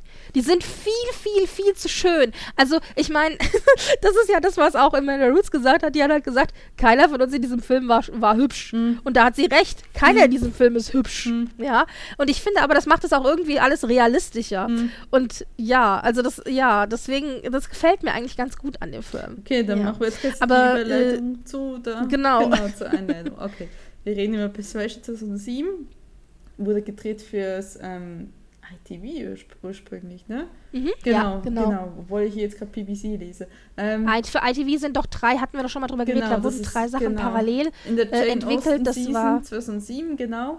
Wobei mhm. ich jetzt auch nochmal gelesen habe, dass sich extra bei dieser Jane Austen Season darauf konzentriert wurde, die eher unbekannteren Werken zu verfilmen. Also es wurde mhm. Mansfield verfilmt, es wurde Northanger Abbey verfilmt und es wurde Persuasion verfilmt. So, ähm, Persuasion kam am ersten April zweitausendsieben raus. Die Hauptrollen spielen Sally Hawkins als Anne Elliot, Rupert Penry-Jones als Captain Frederick Wentworth, dann, wie gesagt, Anthony Head als Sir Walter Elliot, der Vater von Anne Elliot, ähm, Julia Davis als Elizabeth Elliot, die große Schwester, Alice Creech als Lady Russell, dann Tobias Menzies als Mister William Elliot und diverse kleinere Rollen, wobei äh, keiner von denen dann irgendwie ein größerer Name ist, den man international kennt. Ähm, du machst es aber brav, du nennst alle Schauspieler. Ich habe bis auf die zwei Hauptdarsteller im Grunde keine Schauspieler das, mehr das, bei das, mir genannt. Das, ich ich habe es auch nur vor mir stehen, deswegen kann ich es auch. hm? Okay, es war so, dass im Casting eigentlich dass, äh, Sally Hawkins gefragt wurde, ob sie sie spielen wollte und eigentlich ihre, sie fühlte sich geehrt, aber wollte in erster Linie wollte es lieber ablehnen, weil sie kannte Austen eigentlich nur in der, von ihrer Schulbildung her und hat sie mehr oder weniger so ein bisschen abgetan. Und dann hat sie aber... Ähm, Wie, sie hat die Austen Man ja nicht mitgekriegt. Ja, sie hat gesagt, I have been slightly dismissive and the fact that I have was dismissive is shameful for, to me now. It's like being dismiss- dismissive of Dickens or Packard.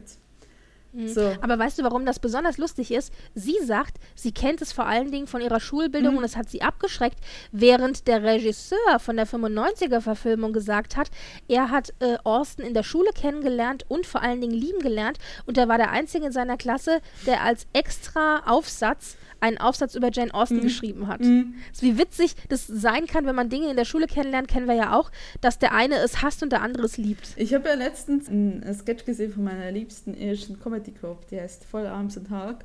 Und da ging es um ähm, quasi um Schooling, um Homeschooling und dann fragt halt mhm. die Mutter den Sohn so von wegen, ja, und was hast du denn in Englisch? Und er sagte, oh, zwei Kapitel von ähm, Pride and Prejudice und sie so, oh, oh, wie schön, du darfst zwei Kapitel lesen von Pride and Prejudice. Und dann guckt sie so, Alter, ey, hast du sie noch alle? Und äh, ja, das genau. genau so kann es sein, ja, genau. Also mhm. sie hat tatsächlich, das hat sie so wohl ein bisschen abgetan und hat das an, angefangen zu lesen, die ganzen Bücher und ist dann, hat sich dann wirklich da verliebt ins Werk. Und sie hat dann aber, sie hat dann auch darüber hinaus die persönlichen äh, Briefe von Jane Austen und äh, Biografien gelesen. Und jetzt kommt die Aussage, die sicherlich debattierbar ist. Sie hat gesagt, sie hat das Gefühl, dass Jane Austen sich selbst in Anne Elliot gesehen hat und sich da selbst reingeschrieben hat. Teilst du diese Annahme? Naja gut, wir hatten ja schon die Diskussion, wie, also man kann ja nie sagen, die Figur ist genauso wie mhm. der Autor. Die Diskussion hatten wir ja schon. Trotzdem, ja. äh, und ich glaube, das haben wir auch in der letzten Episode gesagt, gibt es Aspekte in Anne Elliot, die definitiv von Austens Biografie, äh, die man in Austens Biografie wiederfindet. Also ich mhm. finde schon, dass es bestimmte Aspekte gibt und auch die Tatsache, dass wir hier eine sehr reife Heldin haben. Mhm. Also anders, als wir das ja sonst mhm. bisher in den Austen-Büchern gehabt haben. Haben, mhm. glaube ich, zeigt, zeigt auch ein bisschen, dass da eben auch äh, äh, biografische Elemente mit reingeflossen sind, dass da schon ein bisschen was von Austen drinsteckt. Ja. Ich glaube ni- nicht eins zu eins, aber ein bisschen schon, ja? Ja, also ich, wir haben darüber gesprochen, dass sie damals sich geweigert hat, ihr Nichte Fanny einen, einen klaren Rat zu geben, ob sie den ähm, Typen da heiraten mhm. sollte oder nicht. Und ja, und ich meine, sie ist aber jetzt, im Grunde ist sie ja auch die, die geschmähte Geliebte. Also ich meine, sie hat ja die Verlobung, oder was heißt verschmähte Geliebte, sie hat ja die Verlobung Verlobung äh, also wieder gelöst mhm. und ist jetzt auch quasi die alte Jungfer sitzen geblieben, die irgendwie keiner will. Also das, die Situation ist ein bisschen eine andere, aber so dieses von der Gesellschaft quasi ausgestoßen sein, weil man eben nicht verheiratet ist, das kennt sie ja auch. Ja, das kennt Jane Austen aus. Meinst du jetzt, sie hat ihre Verlobung gelöst? Meinst du ihre Verlobung, die sie zweitausend äh, die sie mit siebenundzwanzig ähm, gemacht hat, die in der Nacht ja, gehalten die, hat? Ja, die Ich bin einen Tag verlobt, Verlobung, genau. Oder mein, meinst du die, die Sache mit Tom Lefroy? Wahrscheinlich beides, aber ich meinte tatsächlich jetzt eigentlich die Verlobung, die, die richtige Verlobung. Wobei äh, die Geschichte mit Tom Lefroy natürlich auch nochmal, das ist ja auch so mhm. eine Story, also da geht es ja eher dann darum, dass die waren ja wirklich verliebt, ja. Ja, ähm, wo, während obwohl sie ja hinterher, sie ist, ist so mehr oder weniger so, sich das gut geredet hat, ne, dass sie ja, ja nicht genau, so eben. verliebt war. Aber das ist ja dieses, man ist dann zufrieden mit dem Los im Leben, das man hat, so dieses, dieses, ja, man muss irgendwie ja. zufrieden sein mit dem, was man hat, das ist ja auch die Anne, der wir, der wir am Anfang begegnen, dieses, irgendwie hat sie sich abgefunden mit ihrem Schicksal, obwohl sie diesen aber Typ immer noch liebt. Ist es dann Wunschdenken? Ist es dann, ähm, wäre dann Jane Austen gerne ein Elliot gewesen und dementsprechend eventuell Lefroy gewesen? Ich glaube, dass die Story von Anne Elliot die Story ist, die sich Jane Austen manchmal heimlich im Dunkeln nachts, äh, wenn sie irgendwie nicht schlafen kann, genau so vorgestellt hat. Also was wäre gewesen, wenn? Ich meine, diese, das mhm. haben wir doch irgendwie alle, ja. Und ich glaube tatsächlich, das ist vielleicht so die Ideal, das, die Ideallösung mhm. oder die Idealvorstellung dessen, mhm. was sie gehabt haben könnte, wenn. Ja, ich meine, ja. hast du nicht, also wenn, ach, du bist ja in einer, in einer glücklichen Beziehung, aber ich, der nicht in einer glücklichen Beziehung ist, auch ich habe, äh, es gibt auch immer den einen Typen, der irgendwie, äh, wie sagt man auf Englisch so schön, the one that got away, mhm. also ähm, in den man doch unsterblich verliebt war und wo ich mir zwischendurch manchmal so denke, wenn das Schicksal es will, dann treffen wir uns irgendwann wieder. Und wenn wir sechzig sind. Wahrscheinlich wird es nie im Leben passieren, aber so ab und zu mal, ja. Man hat doch manchmal so Gedanken. Und ich glaube, das ist hier mit dem, mit dem, mit Persuasion ist es auch so. Ja, äh, ja, also ich, ich kenne ich kenn das Gefühl, aber ich, ich denke, es ist sehr, sehr viel Verklärung. Also es ist ähm, so natürlich, also, es ist auch sehr viel idea, idea, idea, es ist sehr idealisiert auch. Genau, genau. Also man denkt ja sowieso. Ach, letztens von wegen idealisiert, jetzt gar nicht auf eine Person bezogen. Äh, ich habe gestern äh, Dublin Murders geguckt und das spielt äh, Namen nach auch in Dublin, obwohl sie nicht über in Dublin gedreht haben, aber sie haben Teil Dublin gedreht. Und ich saß dann so da und dachte, ah, ich vermisse Dublin. Und ich bin mir ziemlich sicher, dass ich zwanzig neunzehn nicht so gedacht habe. aber ja, ja. das ist äh, Verklärung, ja. Also es ist halt. Klar.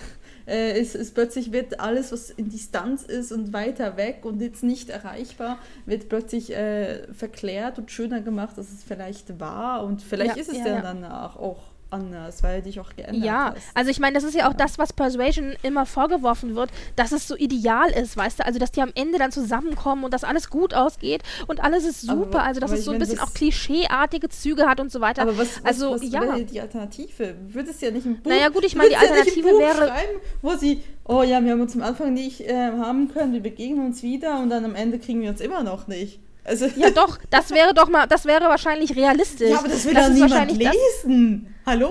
Naja, also es wäre nicht das erste Buch, das negativ ausgeht. Also ja, genau, aber das ist doch, das ist doch frustrierend. Also ich meine, das muss ja irgendwie... Ja, natürlich ist das frustrierend, das aber das ist ja genau das, was vielleicht vermittelt werden soll. Also das dass, es ja eben, dass das Leben eben nicht so idealisiert und schön ist wie im Märchen, weil wir haben ja hier eine klassische Cinderella-Story, ja. sondern dass es eben, wenn du dich der Realität stellst, genau so nicht ist. Also das ist ja vielleicht genau das, was dann vermittelt werden soll. Also ich, ich verstehe, dass es nicht... Ähm, so, ich fände es auch frustrierend, dass es, aber... Dass es nicht so in Watte gepackt wird und so Cinderella-mäßig verpackt werden muss und am Ende haben sich alle Probleme in der Luft aufgelöst, die vorher da waren, aber ich, wenn du halt irgendwie so gar nie ein, ein irgendwie grüner Zweig hast in einer Liebesgeschichte, wo du sagst, okay, jetzt sind die Figuren zumindest an einem Punkt angekommen, wo es positiver ausgehen könnte. Und mhm. das, das, das, das negiert quasi der, der Sinn hinter, also negiert vielleicht nicht, aber das, das macht schon vieles kaputt, eine Liebesgeschichte. Also eine Liebesgeschichte, die zum Beispiel einfach nie stattgefunden hat oder nur in, nur in der Vergangenheit und nie, das, also ich weiß nicht, das, ist, das, das, das, das würde mir das Herz brechen, da, da, da bin ich am Schluss, da lese ich das nicht, weil es eine Liebesgeschichte ist, sondern weil es eine Tragödie ist, ne? Also ich meine irgendwie, ja, also ich, ich, ich, ich verstehe das schon, dass sie zusammenkommen und klar, es ist Wunschdenken, aber ich meine, dass das Jane Austen Eskapismus gemacht hat und dass Jane Austen die Welt hübscher gemalt hat, als sie es war. Und trotzdem hat immer noch ihren... Aber trotzdem mit, trotzdem mit, ihrem, mit Kritik an der, genau, mit an der Ironie Situation und an der Gesellschaft. Genau, das noch reingekriegt ja. hat, was ja letztendlich ist. Und sie immer noch als, als authentische Person, ja, lassen wir mal Fanny aus, äh, außen vor, aber ja, ähm, dargestellt hat, ja. Aber es ist, es ist klar, weil niemand will, will, will die Realität lesen, sehen, hören. Nochmal, wenn man sie sowieso schon ertragen muss und daraus sowieso kein Ticket ja, nach draußen aber weißt hat. Du, weißt du, wo ich daran denken muss? Es gibt eine Szene in der fünfundneunziger-Verfilmung, mhm. wo, äh, wo äh, Lady Russell Anne, äh, Anne die Bücher, also Bücher gibt und sagt, ach, und hier sind übrigens die neuesten äh, Ro- Roman- Romantik-Romane. Hm. Ich kann ja damit überhaupt nichts anfangen. Und ihr das so gibt. Und das, das ist genau das, dieses, ach, damit kann ich ja nichts anfangen, aber hier, Schatz, hast du. Also Anne ist schon auch so der romantische Typ. Ja, das äh, kann ich jetzt ihr jetzt nicht, äh, verstehe ich jetzt, ja. Also dementsprechend, ja. Aber ähm, um zur Verfilmung zurückzukommen, zweitausendsieben gedreht, äh, auch hauptsächlich on location. Es wurde sehr viel Wert gelegt, dass sich die Kostüme von Anne abheben vom Rest, also weil gerade von ihrer Familie, von Elizabeth und von ihrem Vater, weil sie ja halt nicht ein Teil der äh, Society, der Gesellschaft in Bath ist. Ja, ähm, gibt es irgendwie noch, ja, die äh, Kostüme wurden dann später mit, äh, über den Film werden wir sicher irgendwann auch nochmal sprechen, Miss Austen Regrets, das ist ja ein Biopic über Jane Austen, wurde dann später versteigert. Entworfen wurden sie ursprünglich von Andrea Geller. Geller? Geller? Keine Ahnung, wie man es sich ausspricht. Das, äh, das Ganze kam eigentlich relativ gut an. Es gab insgesamt sechs Komma zwei Millionen äh, Zuschauer, ursprünglich in Großbritannien. Und hier ganz random, in Australien gab es fast eine Million Zuschauer, neunhundertneununddreißigtausend haben sie damals das erste Mal gesehen, als sie im A B C waren, im Juni zweitausendacht lief. Die Und das ist interessant auch, weil es war ja auch fürs Fernsehen produziert, nicht fürs genau, Kino, oder? Genau, das ist, das ist eine reine Fernsehproduktion. So, die Besprechungen waren hingegen, die waren eigentlich positiv, wobei hat, ähm, einige gesagt haben, wegen, dass sie ja gegen die fünfundneunziger nicht hinhält und natürlich auch die große... die große Kritik, dass äh, Rupert Penry-Jones zu gut aussehend ist für seine Rolle.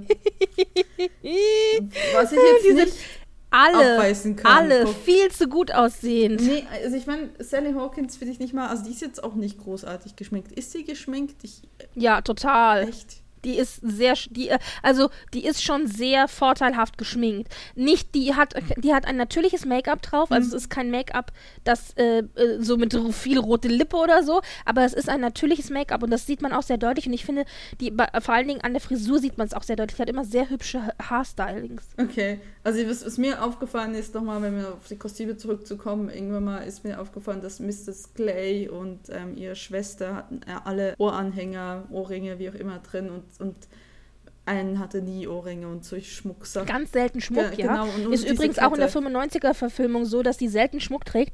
Was mir aber auch aufgefallen ist, das ist lustigerweise in der fünfundneunziger-Verfilmung genauso. Anne trägt vor allen Dingen in der zweitausendsiebener-Verfilmung auch sehr viel Grün. Und beziehungsweise sehr viele so, so dunkle, so erdene Farben. Genau. Dunkles Grün, hm, dunkles Bordeaux. Genau, gegen also das, das ist ja das eigentlich Weiß, was ihre Schwester trägt. Richtig, genau. Was aber auch, ich finde, sie hat ja auch diese dunklen, dunkelschwarzen Haare. Das wirkt schon sehr vorteilhaft auch.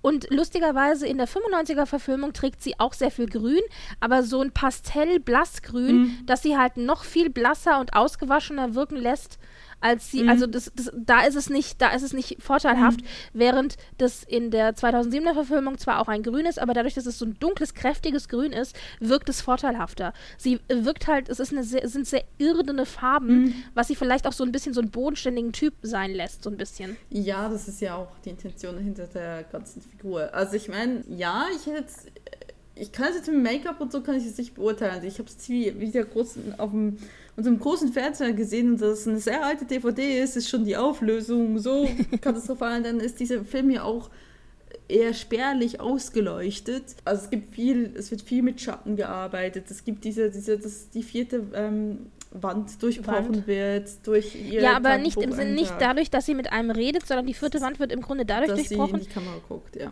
Dass sie in die Kamera guckt, genau.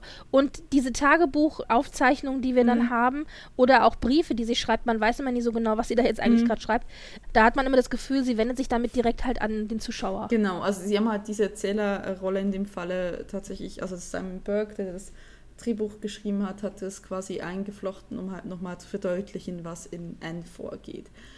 Was ich aber hier einen sehr cleveren Trick finde, sich zu behelfen damit, ja. ähm, statt eben, und weil, weil, wie gesagt, in der fünfundneunziger-Verfilmung sind sie die andere Richtung gegangen und haben gesagt, nee, wir, wir schweigen dann tatsächlich. Also Anne hat ganz, ganz wenig Dialog, gerade mhm. in der ersten Hälfte des Filmes fast gar mhm. nichts.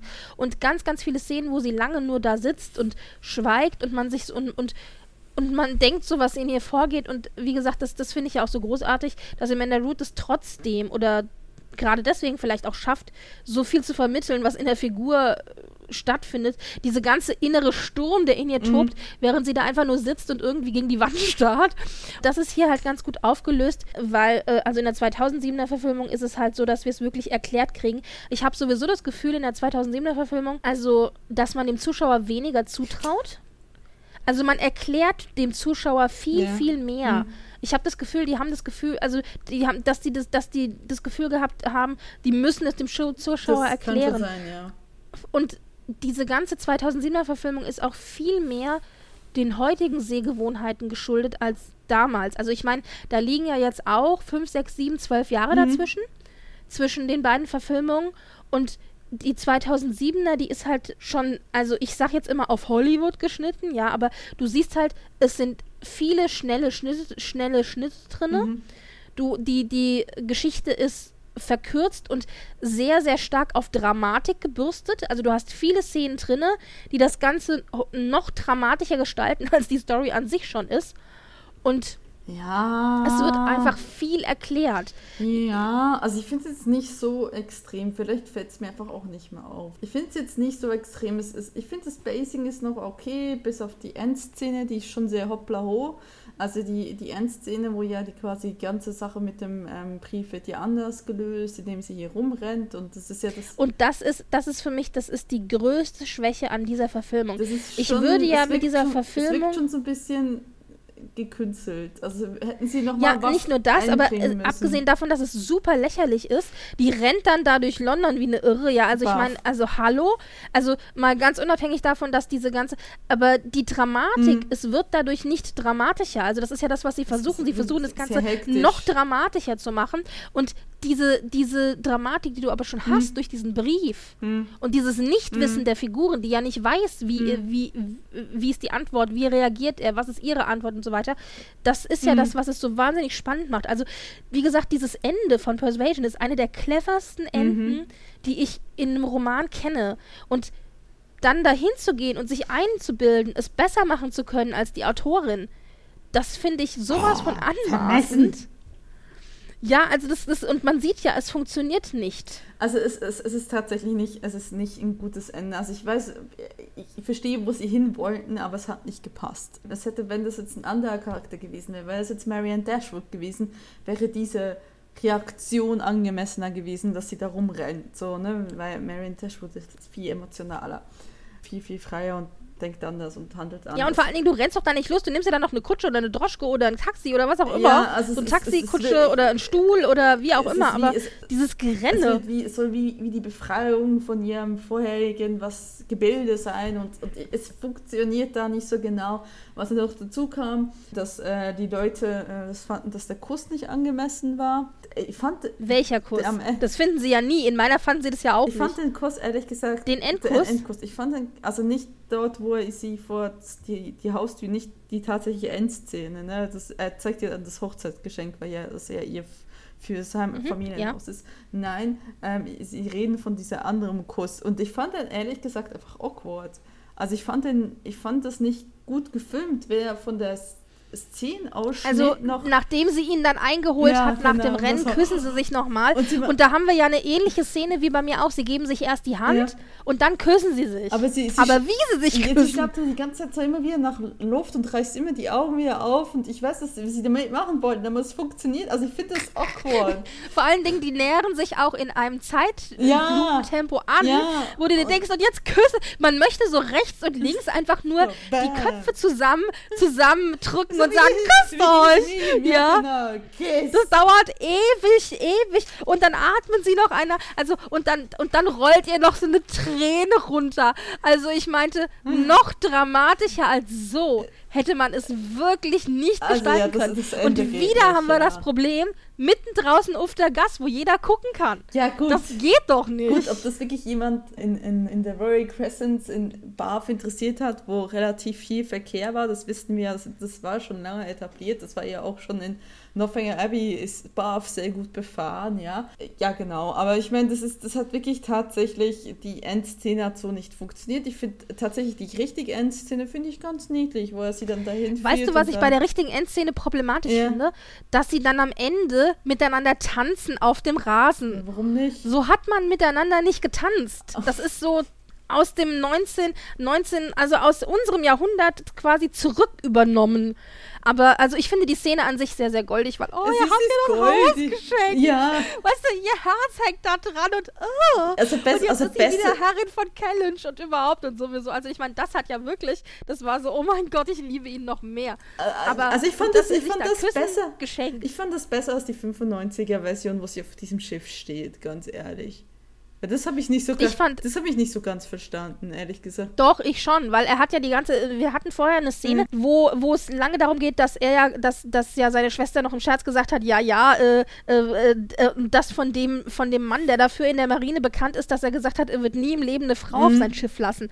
Und dann sagt er, ja, aber Frauen, die sind doch so zarte, äh, zarte Blüten, die kann man doch nicht und so. Und dann sagt dann ja seine Schwester Frederick, ich konnte das noch nie leiden, dass du uns als zarte, hilflose Blüten darstellst, die nichts konnten. Ich war auf fünf verschiedenen Schiffen mit deinem Onkel. Ich habe mich immer zurechtgefunden. Mhm. Es war nie ein Problem. Mach uns doch nicht zu so einer idealisierten, ja. abgehobenen ja. Äh, äh, Feenform und so. Ja. Und, das, und das ist ja eigentlich auch, auch ein Einstehen für das, ist ja auch für ein sehr, sehr modernes Frauenbild auch, finde ich ja auch sehr super. Und die Tatsache, dass er dann eben am Ende sie mit auf sein Schiff nimmt, mhm. weil er eben doch nicht ohne sie sein kann, zeigt ja eigentlich zwei Dinge. Zum einen, er ist so verliebt, er kann einfach nicht ohne mhm. sie sein. Das war ja auch das, was der Admiral dann im Scherz gesagt hat. Der Admiral meinte, ja, und außerdem, hahaha, warten wir mal, bis er verliebt ist. Weißt du, so zwinker, zwinker. Und mhm. das Zweite natürlich aber auch, dass er ihr zutraut, zurechtzukommen und eben mhm. dieses Leben eines Seefahrers mit ihm zu teilen, dass sie eben nicht dieses zerbrechliche Pflänzlein ist, sondern dass sie eben für sich auch einstehen kann und er ihr auch zutraut, dass sie das kann. Also ich finde, das war das, was diese letzte Szene in der fünfundneunziger-Verfilmung eben gezeigt hat. Ja, aber ist eigentlich nicht das Ziel gewesen, dass er jetzt an Land lebt? Nein. Habe ich das aber... Das Weil, ist, also in der fünfundneunziger-Verfilmung hatten wir zum ja, Beispiel auch... Down und von wegen, er will jetzt heiraten und das habe ich schon verstanden. Naja, aber es, das Problem ist, in der fünfundneunziger-Verfilmung wurde das gesagt, das wurde in der zweitausendsiebener-Verfilmung so nicht gesagt, äh, aber im Buch war das auch so, dass nämlich Napoleon von Elba geflohen ist und dass jetzt no- erneut Krieg kommt. Und wenn erneut Krieg kommt, dann müsste die Marine wieder raus. Und ähm, das wurde mehrfach, also diese ganze geschichtliche mhm. Hintergrund, der wurde tatsächlich in der fünfundneunziger-Verfilmung sehr deutlich thematisiert. Mhm. Der war in der zweitausendsiebener-Verfilmung eigentlich gar nicht vorhanden. Deswegen, die zweitausendsiebener-Verfilmung hat eigentlich eher so dieses, dieses Märchenende von wegen, äh, wir, äh, wir, ähm, ja, äh, wie sagt man, mhm. we, we, we settle down. Also wir äh, schaffen uns dann ein Häuschen und... Mhm. Und äh, bleiben eben an Land und so, während die fünfundneunziger-Verfilmung da doch ein bisschen realistischer, glaube ich, war. Ja gut, ich meine, ob er dann an Land bleibt, das ist ja immer noch, ja, wird sich zeigen. Er hat ihr einfach das Haus geschenkt und sie, und sie, sie, sie umarmen sich und sie sind einfach glücklich. Ich finde einfach das schön. Ich finde das, also ich, ja, ich gebe dir recht, dass, dass die neunzehnhundertfünfundneunziger ist näher am Original. Ja, sie macht es also das richtig, Problem aber ist, ich finde auch, dass die zweitausendsiebener jetzt keine schlechte Verfilmung ist. Man muss die halt wirklich mit Abstand minus das Ende. Minus, minus ich finde, das Ende, wenn ich wenn ich die ich würde ja die zweitausendsiebener Verfilmung immer über die fünfundneunziger Verfilmung wählen, mhm. weil mir die beiden Hauptdarsteller besser gefallen, wenn es das Ende nicht gäbe. Also wenn ich mir zusammenstellen könnte, mhm. ein Film, wenn ich mir aus beiden Filmen was zusammenstellen, ja. also wenn ich beide Filme mischen könnte, dann hätte ich meine ideale, meine ideale Persuasion-Verfilmung. Ich hätte es gerne so originalgetreu wie in der fünfundneunziger-Verfilmung, mhm. aber dafür gerne die Chemie und die beiden Hauptdarsteller aus der zweitausendsiebener-Verfilmung. Mhm. Ich muss dazu Folgendes sagen. Ich bin ein sehr großer Fan von Sally Hawkins. auch schon vor Persuasion gewesen. Ich mochte sie immer sehr, sehr gerne. Und deswegen habe ich mich sehr gefreut, als ich gehört habe, dass sie in Persuasion die Anne spielt.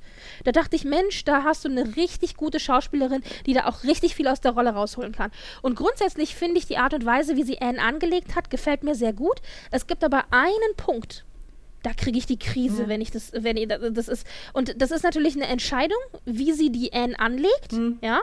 Und zwar dieses ständig dieses, dieses, also du weißt genau, was ich meine, dieses, dieses atemlose, mhm. ähm, sehr gerührte, dann läuft da eine Träne runter und dann ganz viel Atemlosigkeit und so, weißt du, dieses, also ja, das, das ist immer ja. dieses, ja. also ich weiß nicht, kann das gar nicht anders erklären, das ist immer dieses, also du, aber du weißt, was ich meine, oder? Ja, dieses, genau. Also das ist was, was ich so ein bisschen manchmal denke, das ist mir ein bisschen zu viel, mhm. aber grundsätzlich mag ich sie zum Beispiel, ich finde sie, sie gefällt mir besser als Anne, mhm. tatsächlich, als Amanda Root. Und bei Rupert Penry-Jones muss ich einfach sagen, ich finde den einfach unheimlich attraktiv und sexy und ich liebe den sehr und ich bin einfach ein bisschen verliebt in ihn und ich bin immer schon verliebt in ihn und ich liebe ihn immer noch und ich finde den halt einfach jetzt wirklich richtig... Ticken älter ist. Moment. Ja, ich finde den halt einfach attraktiv. fünfzig Der ist halt ein ganz anderer Typ als Ciarán Hinds. Der ist halt mehr der blonde Schönling. Es ist halt so, aber nimm mich. Ja, scheißegal, nimm mich. Also deswegen, ich bin, ich kann da überhaupt gar nicht, ich kann da gar nicht objektiv sein. Auf gut Deutsch. Ich kann da gar nicht objektiv sein. Das ist, das ist so schwer, weil eigentlich ist, finde ich, Ciarán Hinds passt optisch viel, viel besser in die ja. original beschriebene Rolle im Buch. Mhm. Aber Rupert Penry-Jones ist halt einfach nur sexy. Aber, es tut mir so leid. Macht, und ich macht, möchte den er spielt ihn auch nicht schlecht. Also man muss sagen, die Nein, nicht, es, er spielt ihn auch wirklich gut. Er ist, nicht, ja, es ist nur eine sexy Leinwand, ja. Also das möchten wir nicht sagen. Das ist, er spielt ihn auch gut, ja. Also, ja, also ich finde beide. Sehr reserviert, das hat er, glaube ich, auch irgendwo noch gesagt. Dass, dass im Gegensatz zu modernen Dramen, wo man immer alles überbetont, ist halt bei Jane Austen musste er es quasi immer alles mehr zurückhalten. Was er halt, mhm. und das, das merkt man schon, dieses, diese Zurückhaltung vor wegen, die, dieses auch dieses also Angestrengte quasi zurückhalten. Ja, ja, Gefühl. Absolut. Also ich finde ja, dass beide jetzt in der zweitausendsiebener, wir haben, ich finde generell, dass wir in der zweitausendsiebener Verfilmung durch die Bank weg sehr gute Schauspieler mhm. haben, auch bis in die Nebenrollen. In der fünfundneunziger-Verfilmung übrigens auch. Mhm. Aber die fünfundneunziger-Verfilmung ist halt anders angelegt. Aber in der zweitausendsiebener-Verfilmung haben wir wirklich ein paar sehr, sehr, sehr gute Schauspieler. Und dazu gehören für mich eben auch die beiden Hauptdarsteller. Und ich finde auch die Chemie zwischen den beiden passt sehr, mhm. sehr gut. Ja, also das funktioniert anders, für mich. Ja. Ja, das, das funktioniert Fängt für mich auch sehr gut. Oh, oh, oh, oh. Ja, genau. Also das passt, äh, passt sehr mhm. gut. Und was mir tatsächlich an der zweitausendsiebener Verfilmung sehr gut gefällt, und das ist aber nur in der Extended Version so, und das ist aber, glaube ich, die, die du gesehen hast, und weil du nämlich von diesen Szenen gesprochen hast, und zwar die ganzen Szenen, die plötzlich die Perspektive wechseln, nämlich die Perspektive hin zu Frederick, das hast du im Buch ja mhm. nicht. Im Buch hast du die ganze Zeit Anne, Anne, Anne und du hast eine Szene, wo die Perspektive zu Frederick geht, aber nur diese eine. Und hier im Film hast du Szenen, die Szenen sind dazu erfunden. Mhm. Ich glaube einfach, um der Figur des Frederick ein bisschen mehr Tiefe mhm. zu geben. Und das sind all die Szenen mit Havel im Grunde, wo er plötzlich, wo plötzlich diese Steifheit und dieses Zurückgezogene und Subtile abfällt mhm. und man plötzlich den richtigen Frederick zu Gesicht bekommt. Das ist die Szene äh, zum Beispiel, in der Havel ihm erklärt... Ja, dass er, wenn er so weitermacht, dass erwartet wird, dass... Äh, die Lulu, dass alle dass erwarten, dass er Luisa heiratet, heiratet ja, genau. und er ihm dann empfiehlt, vielleicht mal zu seinem Bruder zu gehen und da Abstand einzuhalten. Das ist die, das ist die eine Szene. Mhm. Das ist auch die Szene, in der zum Beispiel auch solche, so eine Szene, deswegen Havel hat hier ein bisschen eine ne, ne etwas wichtigere Rolle, die Szene, in der Havel sich mit Anne unterhält über Bennick, dass er ja so, so, dass sein Herz so gebrochen sei und Anne dann ja auch sagt, ja, aber er wird darüber schon hinwegkommen, äh, Zeit heilt alle Wunden mhm. und dann ist ne, ne, so eine bedeutungsschwangere Pause und dann sagt sie, zumindest habe ich das gehört. Und man weiß ganz genau, dass Havel Bescheid weiß über dieses ganze Drama mhm. zwischen seinem besten Freund und Anne. Vor allen Dingen, das ist eine Szene und eine Szene, die ich auch sehr, sehr liebe. Am Anfang, ganz am Anfang, als sie sich entscheiden, nach Lyme zu fahren mhm. und dann stehen die doch da am Strand und dann begrüßt Wentworth seine Freunde und dann kommt er mit denen zurück und dann sagt er, darf ich vorstellen? Und dann sagt er, ja, also Miss, äh, Miss, ähm, Mary Musgrove und Miss Bla, Miss Bla und Miss Elliot. Mhm. Und dann sagt dann Havel, Elliot? Anne Elliot, mhm. weißt du, also der Vorname kommt, ohne dass ihn Wentworth genannt hat. Und ich meine, woher soll Havel denn bitte wissen, dass es Anne Elliot mhm. ist, wenn ja, ja. Wentworth nicht vielleicht vor acht Jahren, als er ihn kennengelernt hat, sein Herz bei ihm ausgeschüttet hat und, und ihm sein, sein Liebeskummer vorgetragen hat. Das heißt, Havel weiß ganz genau Bescheid, und du als Zuschauer kriegst dadurch auch mhm. eben, kriegst dadurch auch gesagt, dass er Bescheid weiß. Und deswegen finde ich es so interessant, dass Havel eben die Figur ist, die dann das so ein Korrektiv auch für Wentworth mhm. darstellt. Eben wie gesagt, in der Szene, wo er halt sagt, ja, also alle erwarten, dass du Luisa heiratest, und er so, was, das habe ich nicht gewusst. Und ähm, dann gibt es noch eine weitere Szene, ähm, die ist auch dazu erfunden, aber die ich auch sehr liebe, und zwar dann am Ende, als sich das alles auflöst, mhm. als die dann nämlich da an diesem, äh, an, an, der, an der Küste langlaufen, da an diesem Shore oder was das ist, an dieser Promenade, mhm. und da stürmt es doch so, und die sind völlig durchnässt ja. und voller Salzwasser, und man denkt sich nur so, ja, das können auch nur Seemänner genießen, weißt du, so mitten im Sturm. Und dann, aber das ist natürlich auch optisch ein Darstellen des Sturmes, der, der in Wentworth tobt, ja. ja.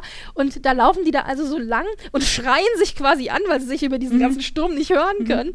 Und dann erfährt ja Wentworth von Havel, dass Bennig einen Brief geschickt hat, in dem er geschrieben hat, dass er Luisa um ihre Hand gebeten hat, und Lisa hat ja gesagt. Und Wentworth äh, spricht mit Havel und denkt die ganze Zeit, dass er jetzt Luisa um seine Hand bitten muss, und dass er, und er meinte, ich bin so dumm gewesen, und ich war so, ich war so, so, also so stolz, und macht sich da halt voll die Vorwürfe und denkt jetzt, sein Leben ist quasi am Ende. Und dann äh, sagt Havel ihm, ja, und Bennig hat einen Brief geschickt und apropos und sowieso, und gibt ihm halt die positive Neuigkeit, dass er halt Luisa nicht um die Hand bitten muss, und äh, sagt dann ja, und, und dann ist natürlich Wentworth total glücklich und freut sich und fällt ihm um den Hals und die umarmen sich, und das ist so, so eine richtige schöne Männerfreundschaft. Mhm. Und, äh, und dann sagt dann Havel noch, ach, und übrigens, ich wollte die Tage nach Bath fahren, willst du nicht mitkommen? So nach dem Motto, da ist ja auch Anne, weißt du, so äh, zwinker, mhm. zwinker.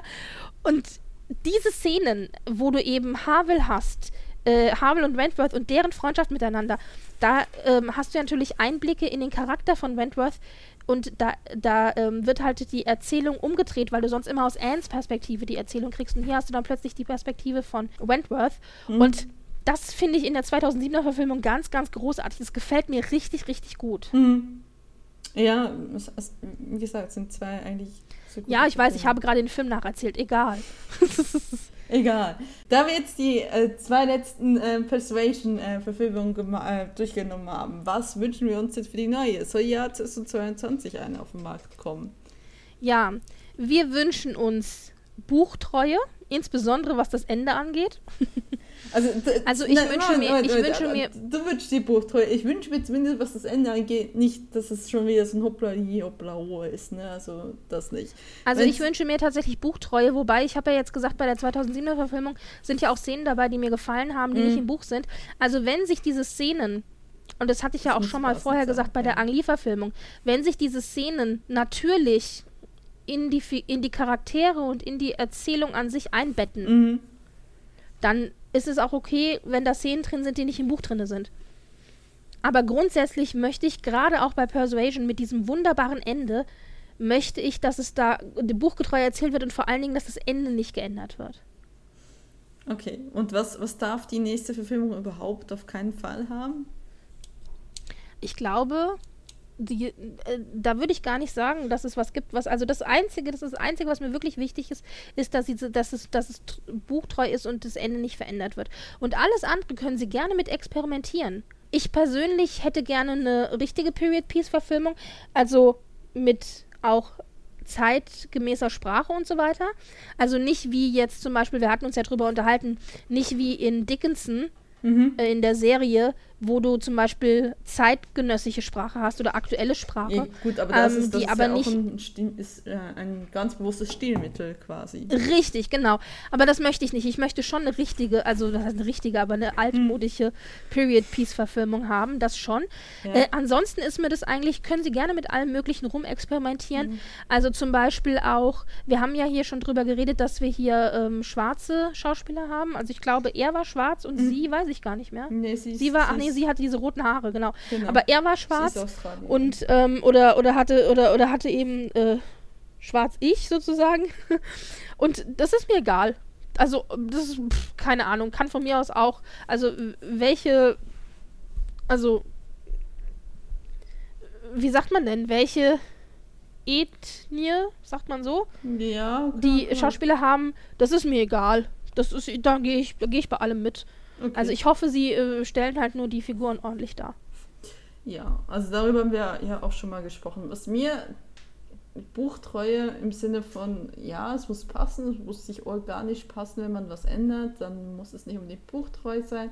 Die Briefszene, wenn man die so eins zu eins haben will, wenn sie irgendwas finden, was besser funktioniert oder gleich gut funktioniert wie diese Briefszene, ich finde, es ist halt eine Briefszene, es ist halt schwer, szenisch darzustellen, so in, in, in tatsächlich, oder dass es sehr Ähm, sehr Schema-F-mäßig gemacht wird, sondern es muss halt schon irgendwie, ja, also wenn sie irgendwas finden, um diese Briefszene also ein bisschen anders zu gestalten, dass es visuell was anderes ist, würde ich das sehr begrüßen, wie wir es zum Beispiel auch in Love and Friendship, äh, Friendship hatten, also der Lady Susan-Verfilmung, ähm, dass da das so ein bisschen aufgemixt wurde, weil sonst ist immer so, Briefszenen sind meistens sehr gleich nach Schema F gedreht. Übrigens, ja, also, beide Filme haben ja auch eine Szene drin gehabt, die, glaube ich, so nicht im Buch war, nämlich die Szene, wo Wentworth, oder die war doch nicht im Buch, oder habe ich das jetzt falsch in Erinnerung, mhm. wo Wentworth doch dann ähm, mit dem Befehl seines Admirals zu N geht und ihr anbietet, dass er ihr Kellynch Hall quasi zurückgibt.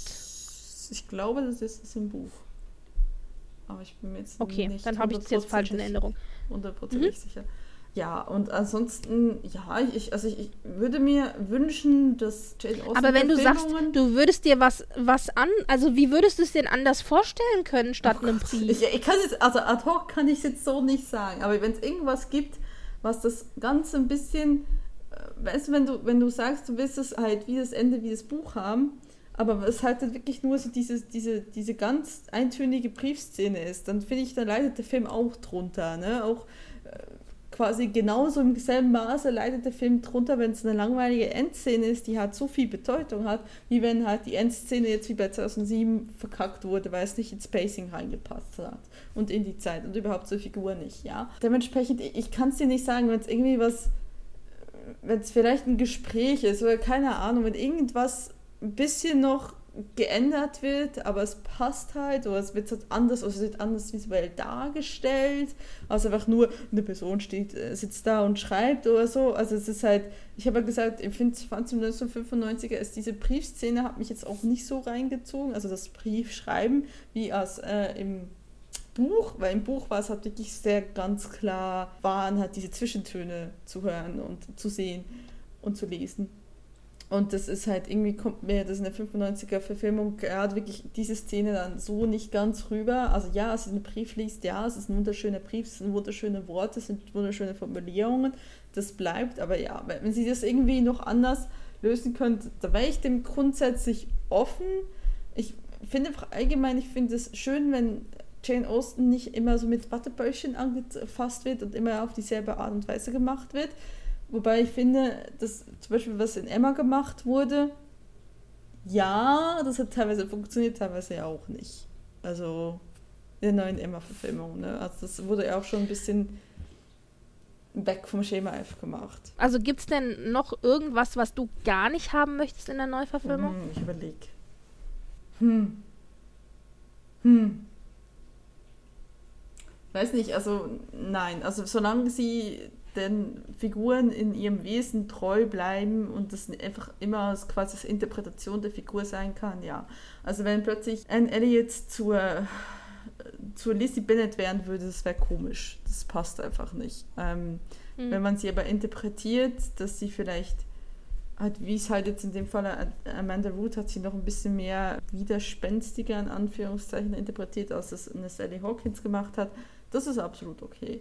Ähm, ja, also ich wünsche mir allgemein einfach für Jane Austen-Verfilmung ein bisschen mehr Mut, ohne dass wir gleich in die Sexkiste greifen müssen. Ähm, weil ich finde das ein bisschen sehr schade, dass äh, heutzutage halt Period-Drama quasi zwar mutiger gemacht werden, aber halt einfach, indem man in die Sexkiste greift. Und das finde ich, damit ist es halt nicht getan. Also das kann nicht, das kann nicht das, das Allzweckmittel zu, einfach mehr Sex kann nicht ein Allzweckmittel sein für, oh, wir machen es interessanter für das heutige Publikum. Ähm, das ist einfach, finde ich, faul. Faules Nar- Narrativ. Mm-hmm. Ja, ja. Wenn du dich entscheiden müsstest zwischen der zweitausendsiebener und der neunzehnhundertfünfundneunziger Verfilmung, welche würdest du wählen? Wie gesagt, also ich... Das kommt auf den Aspe- Oder bist du auch so wie ich, dass du sagst, äh, wenn wir beides mischen, dann haben wir die ideale Verfilmung. Das ist tatsächlich, ich würde tatsächlich auch mischen. Ich, wie gesagt, ich kann mir zweitausendsiebener mehr Frieden finden, als es du für mich leicht finden kannst, gerade was das Ende angeht. Klar, das Ende ist nicht so passend, ja, macht für mich jetzt nicht den ganzen Film kaputt, auch dann wiederholten gucken kann ich sagen, es macht mir nicht den ganzen Film kaputt. Ich würde aber auch mischen. Ähm, ich will jetzt nicht sagen, das ist Äpfel und Birne, also das Zweite ist halt, wenn... Der, der, der Roman von Jane Austen war der Apfelbaum, die fünfundneunziger ist, ist der Apfel und die zweitausendsiebener Verfilmung ist die Naschibirne. Es ist nicht mehr so ganz ein Apfel, aber es ist immer noch ein bisschen was drin, also ja. Okay. Also ist, Naschibirnen sind eine Mischung aus Äpfel und Birnen. Äpfel und Birnen, ja, ja. Okay, also stimmt schon. Man kann nicht mehr, meine Botanikkenntnisse sind doch sehr begrenzt. Ähm, ja, genau. Gut. Gut. Ja, dann... Äh also wir können beide Filme, denke ich, auf jeden Fall empfehlen. Beide haben ihre Vor- und ihre Nachteile. Aber wenn ihr wisst von vornherein, dass euch zum Beispiel es stört, wenn was nicht buchgetreu ist, dann würden wir euch eher zur fünfundneunziger-Verfilmung als zur zweitausendsiebener-Verfilmung empfehlen. Wenn ihr sagt, ihr wollt ein bisschen Eye-Candy, dann schaltet die zweitausendsiebener-Verfilmung ein. Genau. Ja, und dann...